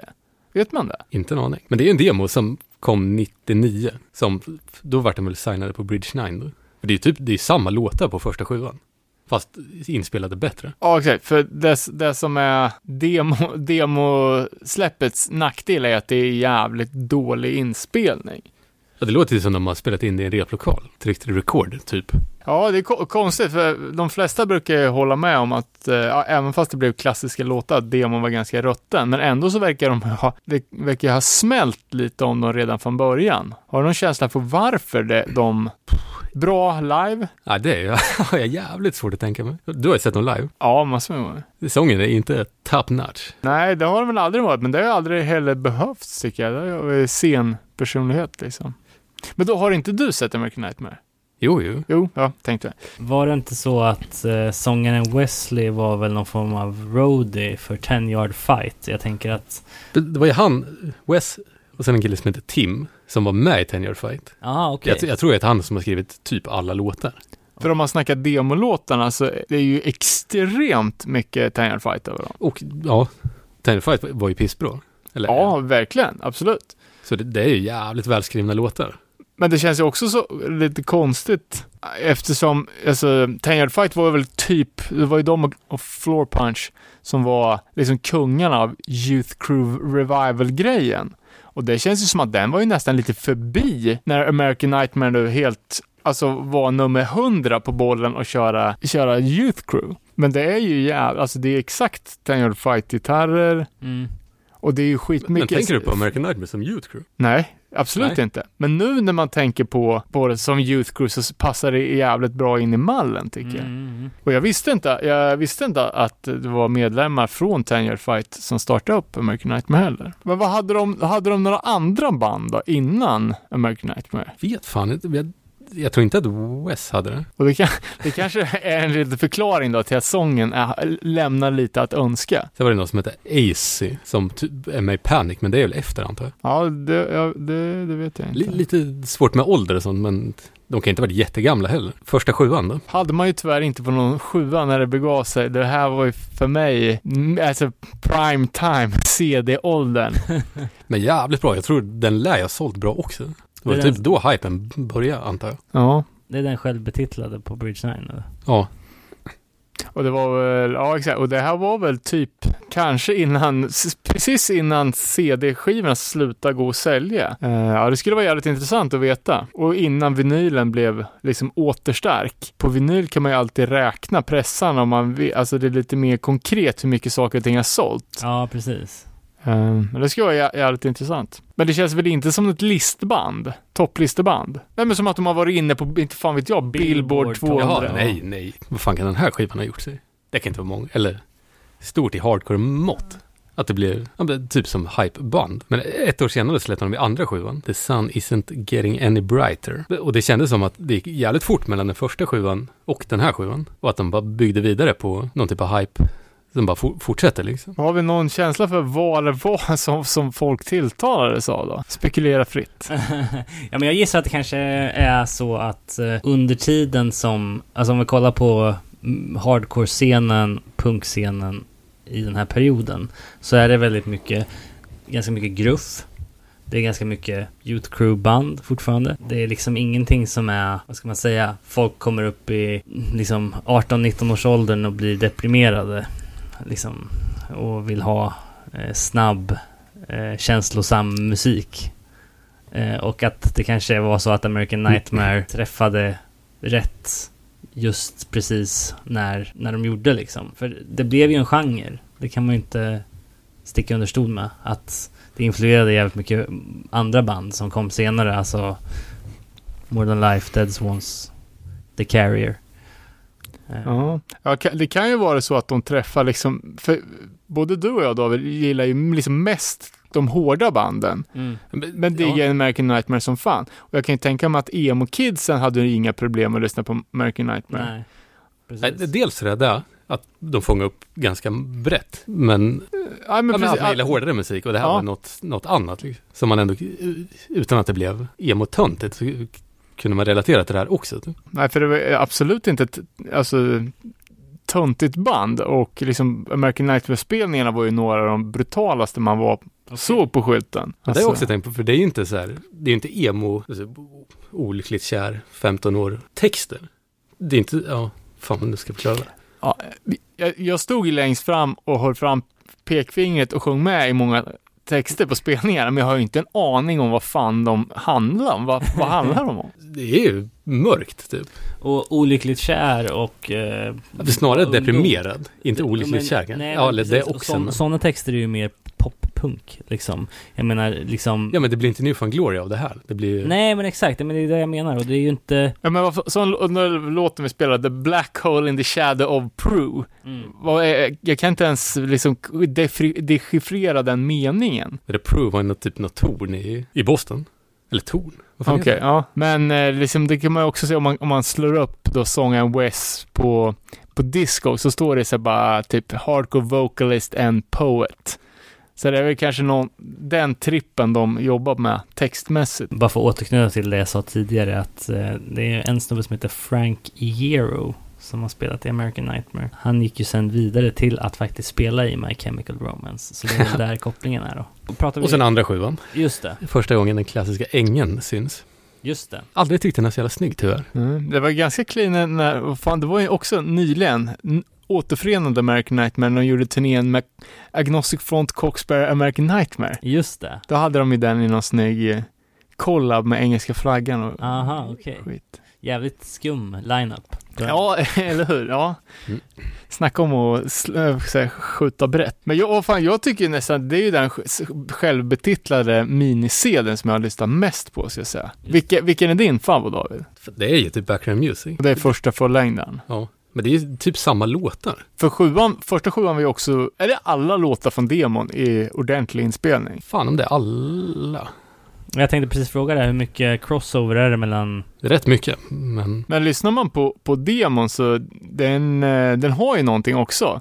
Det är liksom Youth Crew-gitarrer med ganska brutala körer. Det är liksom, känns inte så här positive hardcore även fast den innehåller alla positive hardcore-ingredienser. Aha, okej. Men jag tycker att de på sjutums eh, inspelningar har de liksom, de har slätat ut ljudet lite. Och det, man tänker inte allt på det som Youth Crew. Och det är Nej. ändå inte gruffkörerna. Nej, precis. Utan nu har de hittat någonting som är, var- middle grounds och som blir deras egna på något sätt. Ja, och det, det är väl kanske det som är grejen då, att de, de har den här aff affiliation med 10 yard fight och hardcore-scenen på ett håll, och så har de det här intresset för populärkultur och poesi och, och liksom Allmän svårhet. på det andra, och sen så kombinerar de det till att appellera till både liksom, eh, Tedrickarna. ja, och eh, stage-divarna och eh, vristskärarna liksom. Ja, det, det tror jag stämmer. Och, Ty, typ så har jag också tänkt på det. Och det är många, alltså det känns inte som att uttrycket, man kan inte gå fel med svart. Och det är ju ändå där man tänker på så fort man tänker på American Nightmare, i alla fall jag. Men när, Ja, typ. när var de i Sverige första gången då? När de spelade med Born from Pain på skylten, var det första eller andra gången? Kommer fan inte ihåg. 2003? 2? Oh, jag skulle säga att det var tidigare, men jag är dålig på årtal. Men alltså är Men det det, vet folk. är det en trend vi kan se då? Att det är konstiga turnépaket? När American Nightmare är involverade? För att Born from Pain är väl heller inte Ja, det är inte den mest superlikt. självklara Nej, turnékompanjonen. nej, jag Men då var det väl hardcore är hardcore. Det spelar ingen roll om det är, eh, vad fan är det från Belgien? Holländsk Holland. bita. Holländsk beatdown eller Eller svårmodig youth crew från Boston. Och en sak som, eh, som också, som jag tror att bidrog till eh, American Nightmares jävligt stora framgångar var ju att de var typ flaggskeppet på relativt nystartade Bridge 9 Records som på den tiden, alltså de, de blev ju typ det ledande bolaget. Och man har hört intervjuer med han Bridge 9 snubben Chris Wren, hur han liksom bara promotar sönder sina grejer och att han jobbar så jävla hårt. Och fick ju med sig liksom den här hypen som, som är så jävla viktig inom hardcore liksom när det gäller att få ett totalt okänt undergroundband att spridas liksom. Det här var ju också, Mm. jag kan, jag- fan var det internets linda de här åren liksom? Det var ju inte alls som det är, som det är nu. Så det var ju liksom fortfarande word of mouth liksom och folk ville liksom starta band som lät som American Nightmare eller de banden som redan gjorde det, ja, också haka på liksom och Bridge 9 vart typ ett litet sound Just det. och att folks, Ja. att det liksom generera att de red på varandra liksom. Jag satt och tänkte här nu när vi pratade om också vad som kan ha gjort att de nådde framgång. Eh, det här är ju den dummaste teorin jag någonsin kan ha framfört, kanske. Men, men eh, jag tänker så här att eh, 11 september 2001 var ju, ja de släppte väl eh, sin, sin första fullis 2001. Inte på Bridge 9 dock. Nej. Det är fan på Equal Vision. Ja just det, men det är fortfarande background music vi snackar om. Yes. Eh, och då, alltså, om så här att eh, Bridge 9 Records var up and rising skivbolag, så var, då vid det här laget så var ju Equal Vision nummer fucking ett, inget snack liksom. De var ju, Jag tänkte på dem i veckan. Helvete vad de har släppt bra grejer. ja, det är en flawless eh, diskografi där, typ Åh, 30, fan. pr- 30 plattor i rad och alla är Hits. guld. Du Men du skulle göra- säga Du någonting måste om göra en, ett Equal Vision avsnitt. lätt. Eh, nej, Du men jag säga- tänker så här att många tänkte att det var en American Nightmare det året. Och sökte kanske, eh, sökte efter de termerna. Och sen så kanske man kom in, ja, bandet kanske fick ett uppsving på grund av det. Konstiga saker har ju hänt. Ja. Det är som bandet eh, Isis som Ja, fick massa ofrivillig press på sig.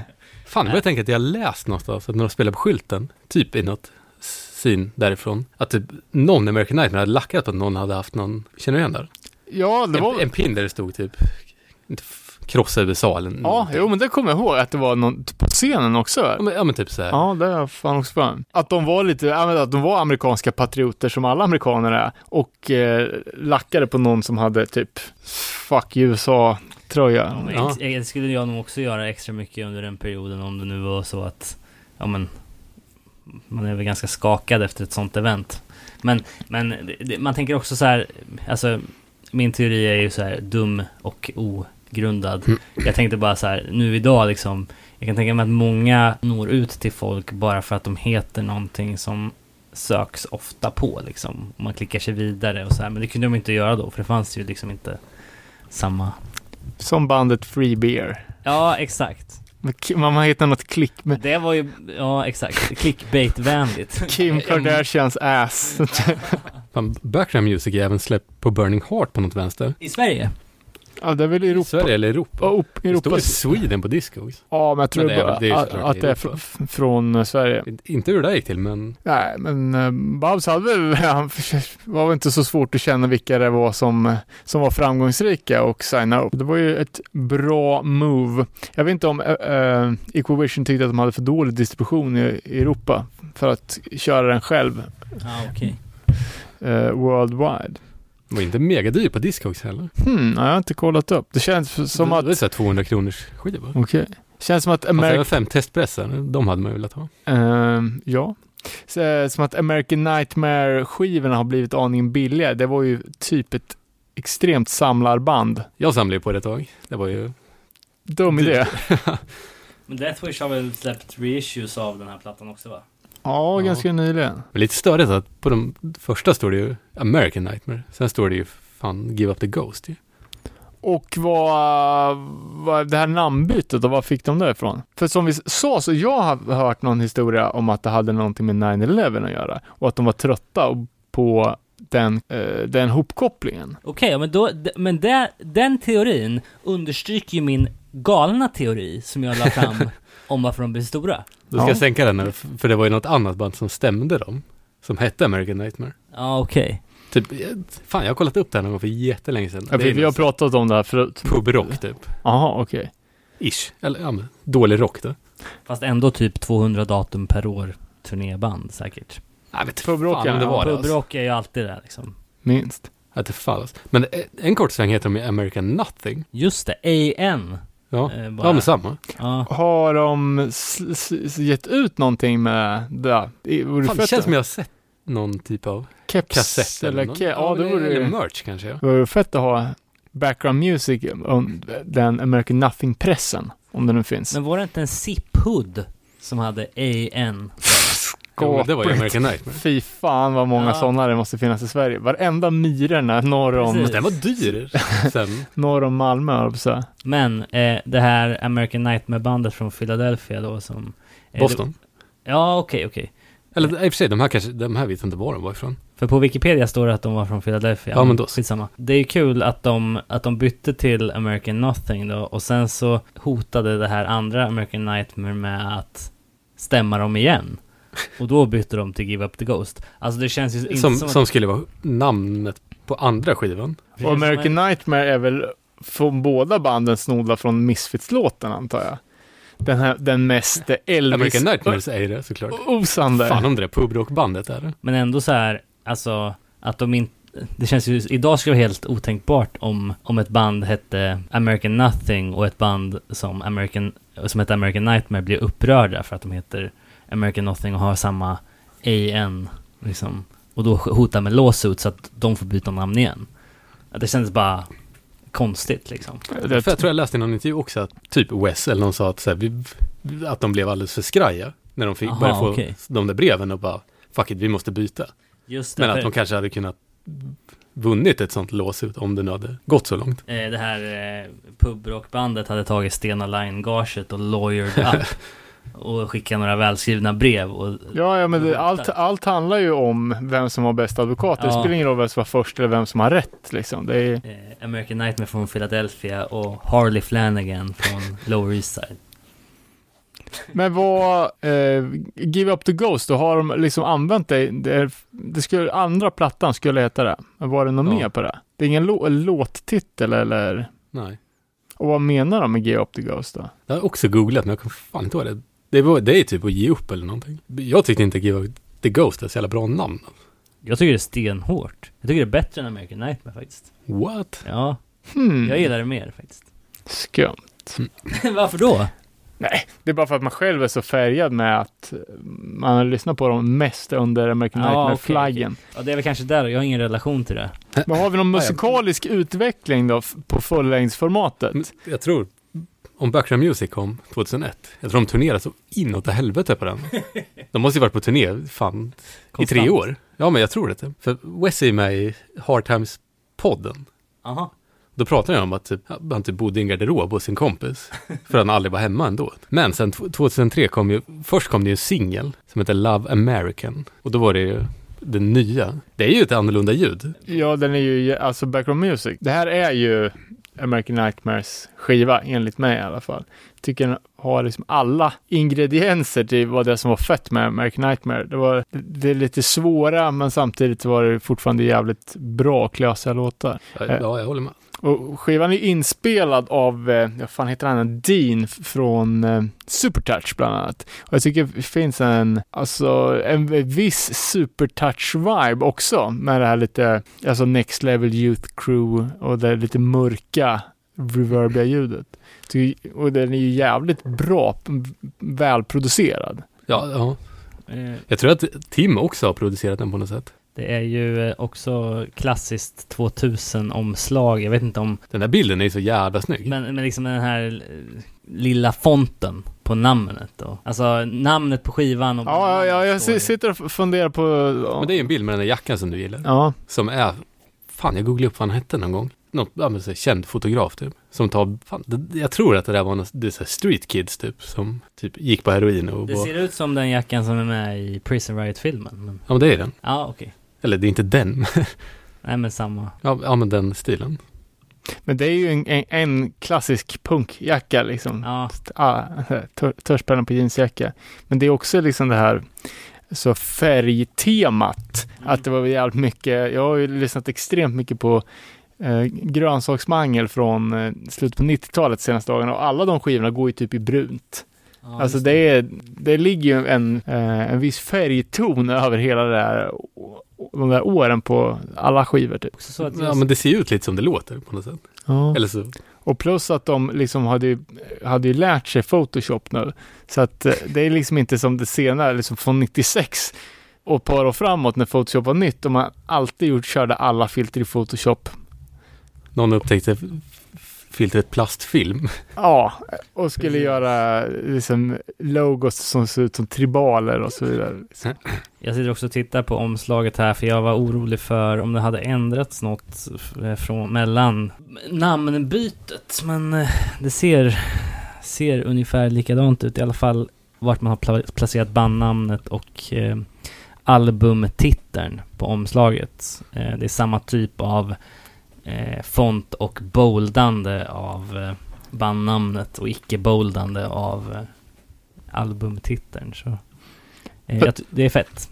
Men sen är, den här, är det någon som använder Berthold City eller? Nej, Är inte det Youth Crew? Typ Fonten. snittet?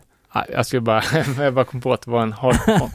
eh, men sen typ, var det inte den här vevan också som alla i American Nightmare startade varsitt sidoprojekt?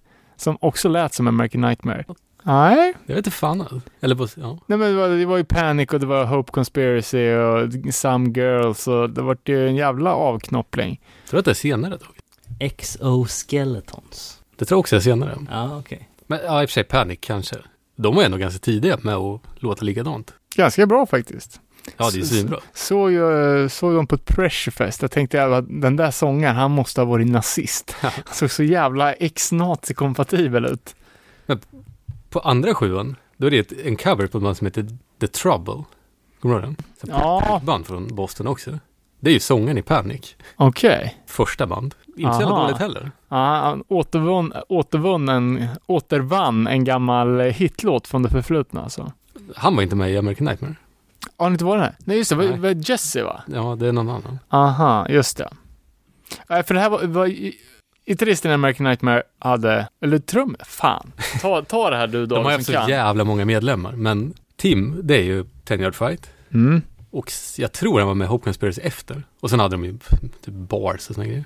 Colin Kimball som trummar i American Nightmare spelar ju också i Count Me Out. Fan, men de, fan, de hade så jävla mycket medlemmar där ett tag. Men det är någon som heter Josh Holden, som jag tror typ kom in här, som är fortfarande med. Det- 2003 då var det dags för en ny skiva efter jävligt mycket turnerande. Jag tror också att under den här turnén typ satte de ett band med fem medlemmar som var, med jävligt länge. Från att ha bytt jävligt mycket i början. De hittar sitt crew då. Och vilka var, är kvar från eh, startelvan? Wes och Tim är det ju. Ja, Sen är det någon som heter Alex Garcia Rivera. Brian... hade han en talkshow eller? Ru- Nej, Han sorry. har spelat med Good Clean Fun och Save the Day. Kanske efter. Bra CV ändå. Ja, jävligt annorlunda. Mm. Och någon som heter Brian Masek och Josh Holden som har spelat med Right Brigade. Ja, men andra skivan då. Först kom det en singel som heter Love American, som är låt från skivan och någonting som heter Archers of Loaf Cover. Popband typ. Det var något, jag kollade upp det, det är en indieband typ. Det känns ju super, det, det är ju superstort band som man inte har någon koll på. Men namnet var känns det. bekant Och alltså. covern är inte så jävla annorlunda från originalet märkte jag. Men helt okej. Hur, och hur ser omslaget ut? På singeln? Ja. Jag hade den på CD, men det är något typ av collage, typ. Hmm. Olika bilder ihopklistrat på något sätt. Fan, det kan, ja den har jag nog inte. Känner jag inte igen. Och sen Eh, var det full skitsamma. dags. We're down till we're underground. Rätt annorlunda mot den första skivan. Det är jävligt mycket mer, jag ska inte säga melodier, men det är så här stämnings... Mer stämningsfullt och lite långsammare. Fan, jag tror att jag lämna, lämnade American Nightmare-tåget typ innan den här skivan kom. Jag hade dålig koll. Men det är den som har massa godishjärtan på framsidan. Ja, Eller knark? Typ. Ja, eller något. Ja, ja men ett, det är massor små hjärtan som gör ett stort hjärta. Jag tror att det kan vara någon typ av så här shabby chic stenar eller någonting. Eller knark. Just det, och på den här skivan så forts- fortsätter poeten Isold med att... Uh, Azold tror man säger. Isold. Med att leverera bangers. Eh, vilka, vilken är din favoritlåt på den här plattan? Oh. Jag vet fan. Eh, Jag tänker på den här plattan. det låter lite pretto men typ som en helhet. Det är något Okej. så här episkt intro. Men är den lite mer poetisk eller? För de sjunger väl lite om eh, så här Nej, the det, national nej, situation? nej, det gör de fan inte. Det är typ samma. Okej. Texterna är inte, inte jätteannorlunda, men musiken är annorlunda. Jag, jag tycker det är svinbra. Inte lika bra som första, men fortfarande jävligt bra skiva. Men vadå, du snackar om helhet. Alltså, du, du spelar den från början till slut. Det är, Men det gör man ju med background music också. men det går inte att börja i mitten. Så om du har vinylen kan du inte sätta på sida B först. Då blir det fel. Fel. Nej, det, det finns bra låtar också. Eller som är bra för sig också, men det blir en jävla helhet. Ja, när jag satt bara och läste texterna här och det känns som att de sjunger lite om lite mer politiska grejer men Och det kanske de gör. Vilken låt tänker du på? No lotion could ever unclog these pores. Spår nummer 11 satt jag och kollade på. Eh, Jävla titt. ja. Spår nummer 9 då? Aieo. Är det någon förkortning eller är det... Jag har alltid tänkt som I owe you. Aha. Jag vet inte fan. Också coolt att de inleder med en låt inom parentes och de avslutar med en låt inom parentes. Man Ja, blir men- inte ja, men- poet för inte. Och det är, ju- det är ju, eh, vad fan heter det? Instrumentala låtar. Ja, okej, okej. Men bra, bra skiva, absolut. Och det här var under namnet Give Up The Ghost. Det var det. Och även den här är väl återsläppt av Deathwish då för att härja kring reunion-spelningarna som var eh, i början av 2010-talet där. Och hur är det med Burning Heart eh, Connection? Den är Den är släppt fan släppt där också. i, återigen CD och LP i Europa eller? Fan med CD, men LP i alla fall. S- säkert CD också. Det här var ju fan CD Prime. Ja. Men det var ju ovanligt för Burning Heart att släppa, alltså, därför det här fanns ju massa olika färger och grejer. Känns det inte som en riktigt Burning Heart Burning Heart-grej att göra, jobba så hårt med vinylen. Men det kanske var, Men undrar om de gjorde det? För jag tänkte aldrig på det då. nej inte jag heller, man borde ju ha norpat ett par ex när man hade chansen.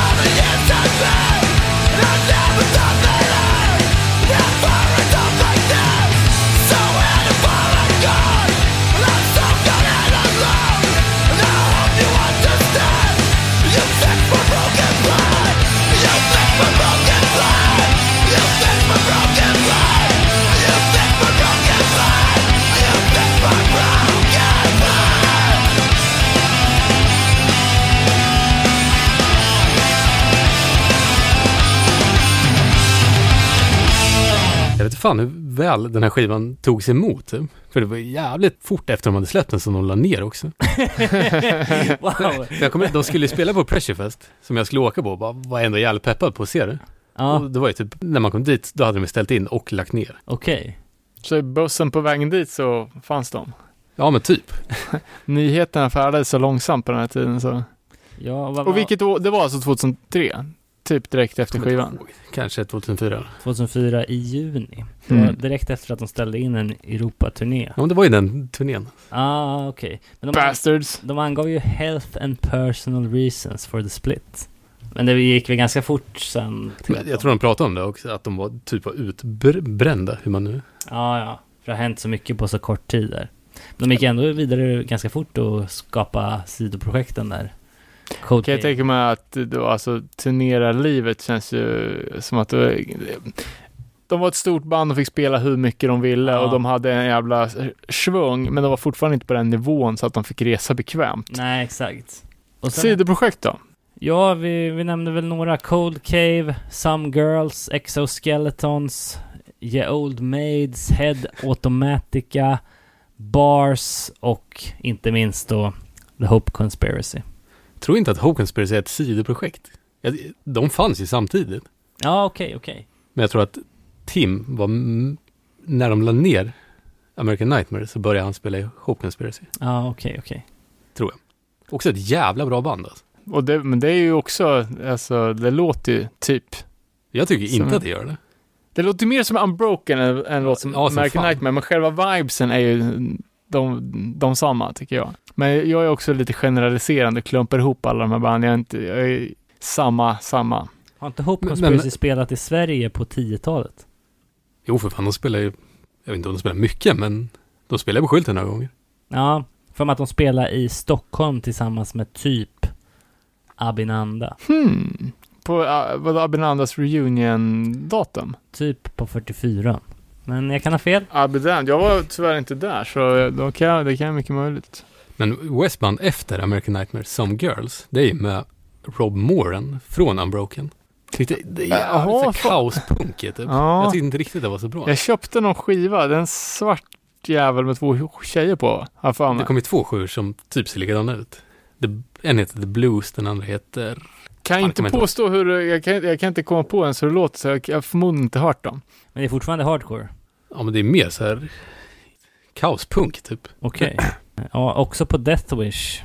Men Vem är det som, som skrev? Skrev West någon musik eller? Eller skrev han bara poesin? Det känns som man skrev poesin men... För jag har för mig eh, att det var Rob Moran som skrev, som skrev det mesta för eh, Unbroken. Säkert. Två, men, men, när och sen, två sen har vi Cold Cave då. Ja, Det är ja ju det ja, Du hade inte gillat det. Det är ju syntmusik typ. Okej. Man gillar det lite men de har släppt så jävla mycket så det är så jävla svårt att veta var man ska börja lyssna typ. För är det hans band, nya band som håller på fortfarande som är så här Ja. svinstora? Eller ett Stor i alla fall. stora, större än American Nightmare? Typ han och hans fru där. jaha. Men det är ju, jag vet inte, elektroniskt. Men hur, hur kom de in på hela den, den trippen då? Jag vet inte, typ de intervjuer jag har hört eller läst med honom, då är typ så bara, jag har alltid lyssnat på, jag har aldrig hört Sisters of Mercy, eller, Men det är väl- känns väl typ som att det är Joy Division-aktigt. ja men lite åt det hållet i alla fall. Jag tycker dock att det är ganska bra, typ. i alla fall vissa grejer, men ja. Ska, ska vi prata om alla band som låter som American Nightmare? De satte ju ändå en stil och det kom ju jävligt många band som, inte apa efter, men typ. Som, som apa efter? Jo, det gjorde ja, ja. Ja, shoot. Första jag tänker på är ett band som heter Sworn In. Eh, ja, också har skiva, men kan inte säga att jag spelar sönder. Inte så jävla dåligt. Jag tror, jag tror att de är från England, men det är släppt på Bridge 9. Kommer jag läste en recension av dem i, också något jävla sin, från Sverige. Där det stod, de vill vara som American Nightmare så mycket så snart kommer sångaren hugga av sig handen. Uh, vad fan hade vi mer då? Panic pratar vi om. Också jävligt bra. Ja, men då tycker jag, de tycker jag är bra på riktigt. Horror Show, också jävligt bra. Jag vet fan, man tänker på Suicide File lite. Har ni lyssnat mycket på det? Ja, Också jävligt bra band, men det, det, var, det är jävligt rockigt på något sätt, men också svinbra. Men däremot har man ju, ja, man har ju lyssnat mycket på More Than Life Is War. Det är också åt det här hållet. Ja, därifrån. Killing the Dream kanske. Också lite det Definitivt. Ja, Dead Swans sa ju själva att de var jävligt inspirerade av American Nightmare. Låg ju också på Bridge 9 sen. Ehm, The Carrier. Ehm, Bostonbandet. Ehm, och inte minst kanske Have Heart. Jag har alltid tänkt på Blacklisted som... Mm. Jag vet inte fan om det finns någon grund i det där egentligen. Nej, det, är, ja, det här är Blacklist är typ det enda band som jag lyssnar på, de som Fan, precis de har nämnt. Ja. Men det är lite, lite tidens eh, signum. De kom ju också typ i, i samma veva. Och det var ju ah, på ett ungefär samma, så alltså, det var ju på samma spelplan i alla fall. Jag har ju några egna favoriter i bandet Sinking Ships. Som... Eh, eh ja, inte... eh, inte lät... Alltså låter jävligt likt. Eh, och sen så försöker jag tänka ut ett band som... lå- Lät inte de som comebacken? Eller Ja. tänker jag på något annat då? Nej, du tänker på dem. Men ja. Comeback Kid. Men ändå lite American Nightmare-vibbar. Eh, Ceremony är ju ett annat band också. Eh, Ruiner som jag har tjatat om i den här Oh. podden. Eh, Ceremony definitivt någonstans är ju lätt influerad av American Nightmare. Mm, kanske mer eh, moralisk, skulle jag säga. Verse. Eh, och sen det här bandet som jag försöker komma på. Eh, han Johan Monument signade de här. Jag tror att de var från Kanada eller USA. Eh, men han hade en t-shirt i sin distro som var grön och sjukt skrikig. Alltså det var typ så här slimy. Och det här bandet var svinbra. De släppte en demo. Eh, Nu är det fan så 10 000 kronors frågan här alltså. Ja, ja. okej. Eh, Band med t-shirt. Från, kan- från Kanada? ja, eller USA. Eh, Som bara släppte en demo? Ja, som var såhär superhype alltså. Eh, jag kommer ihåg att jag lyssnade som fan på den. Men va, och jag hade till och med den t-shirten. Men vad hette bandet? jag får återkomma. Wreck Havoc. Ja, bra! Bra! Fy fan vad skillad man är. Wreck Havoc, ja men kommer du ihåg dem? Kommer ihåg Ja, det var jag köpte eller? skivan i alla fall. Ja. De kanske släppte en fullisen, jag vet inte. Ja, jag vet inte. Jag har för mig att jag bara lyssnade på demon och så Nej, det kan nog vara så. Det vart ju någon typ av reunion. Jag vill säga att det var fem år sedan, men jag är jävligt dålig på tider alltså. eh, American Nightmare Reunion. Ja, Eh, ja, 2011. Och varför gick de tillbaka till namnet American Nightmare om, om det var problem från början? Hade pubrockarna lagt ner? ner. Ja, okej. Jag har ingen aning, men jag antar att det var något sånt. Eh, ja, det, det missade mig, men de gjorde en DVD på det också. Fan, det, det, det, ja, det känns som det typ hade sin tid och plats. Att det, det, fan, jag tyckte inte det var så jävla bra alltså.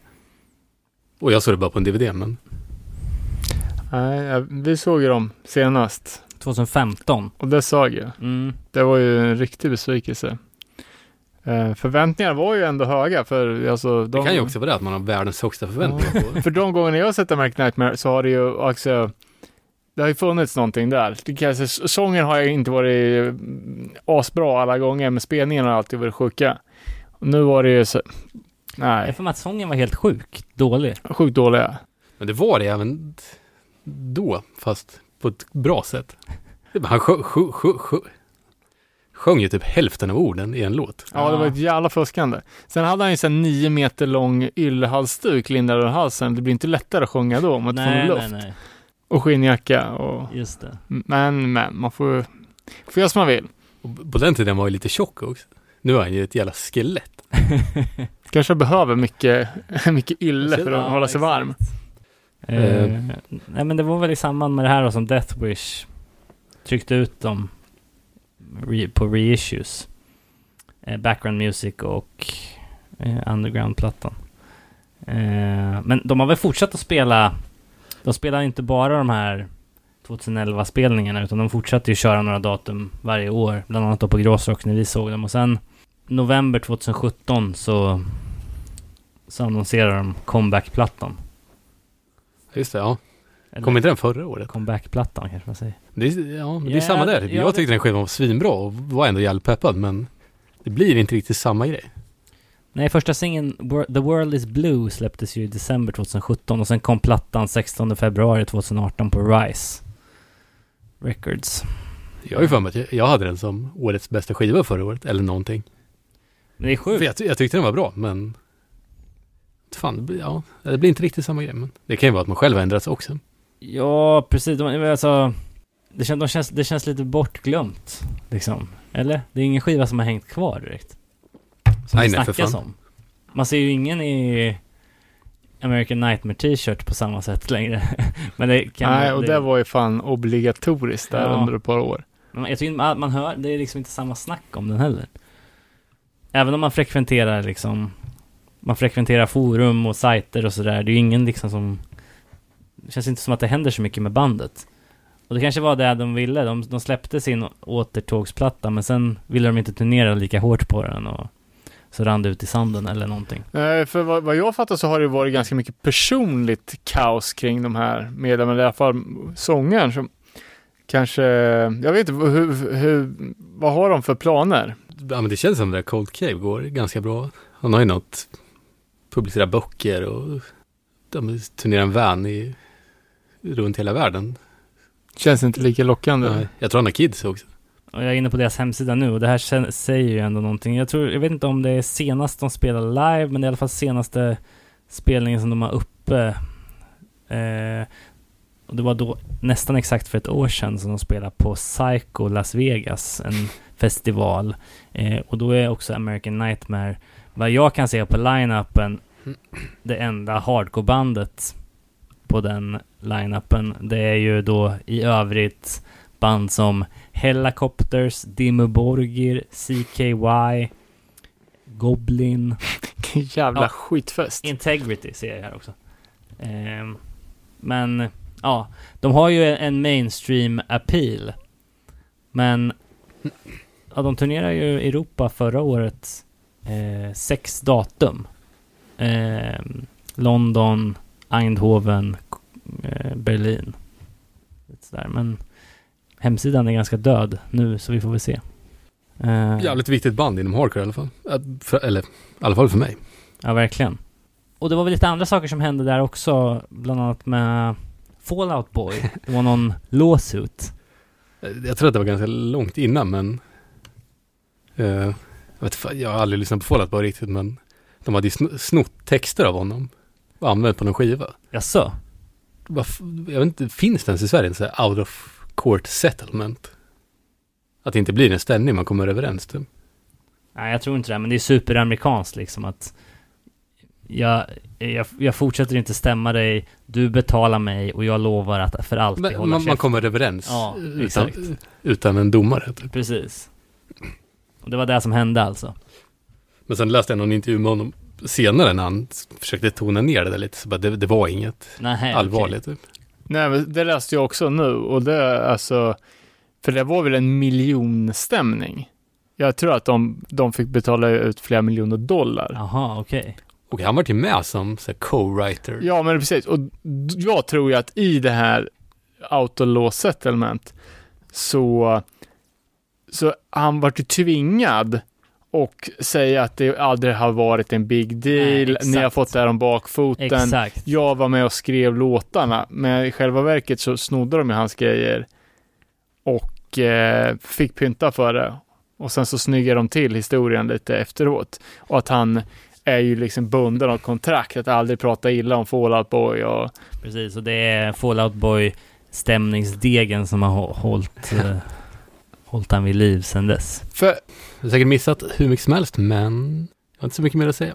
Det finns ju ett gäng American Nightmare-hökar i Östergötlandsregionen. Eh, vi får väl ta och eh, bjuda in dem till och berätta om deras relation till bandet också någon gång. Eh, men eh, vad fan... Jag kan, jag kan fan rekommendera den Hard Times-podden Ja, när Wes är med. För då, man tänker att han ska vara lite svår typ. Han verkar jävligt easy going där. Okej. Ja, För det, han känns ju, det, alltså, för en som inte har lyssnat så mycket på American Nightmare, så en person som titulerar sig själv poet, och så tittar man på... Eh, Men alltså- gör han verkligen det? ja, men Har han själv sagt det? Ja, i och för sig, det är sant. Det kan ju vara så att det är en Wikipedia användare som har... Men han har ju släppt böcker och sånt. Ja, för okej, sig. okej. Ja, han har ju skrivit På sitt eget bolag, men... Ja, eh, men ni får sätta tänderna i eh, We're down till we're underground. Eller background music. Eller ST7. Ja, exakt. Eh, vad ska vi avsluta med för låt då? Ja, b- ja vet inte fan alltså. Jag vill ju låta en farewell. Sväva på målet, Olsson. Farewell från... Eh, Background music. Background. Sista låten. ja, men fan vad fett. Det är bra, det är passande också. Farewell till det här avsnittet. Eh, bara en sista fråga jag måste eh, kolla här med background music. Det finns en låt som heter God Save the Queen. Är det... Det är inte en Sex Pistols cover. Nej, okej.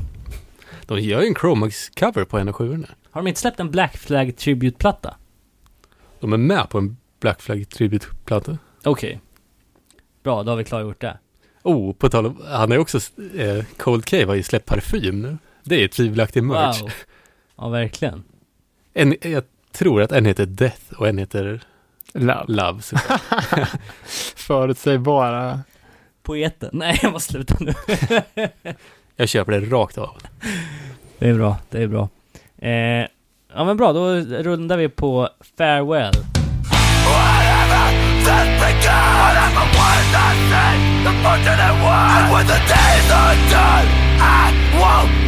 When my back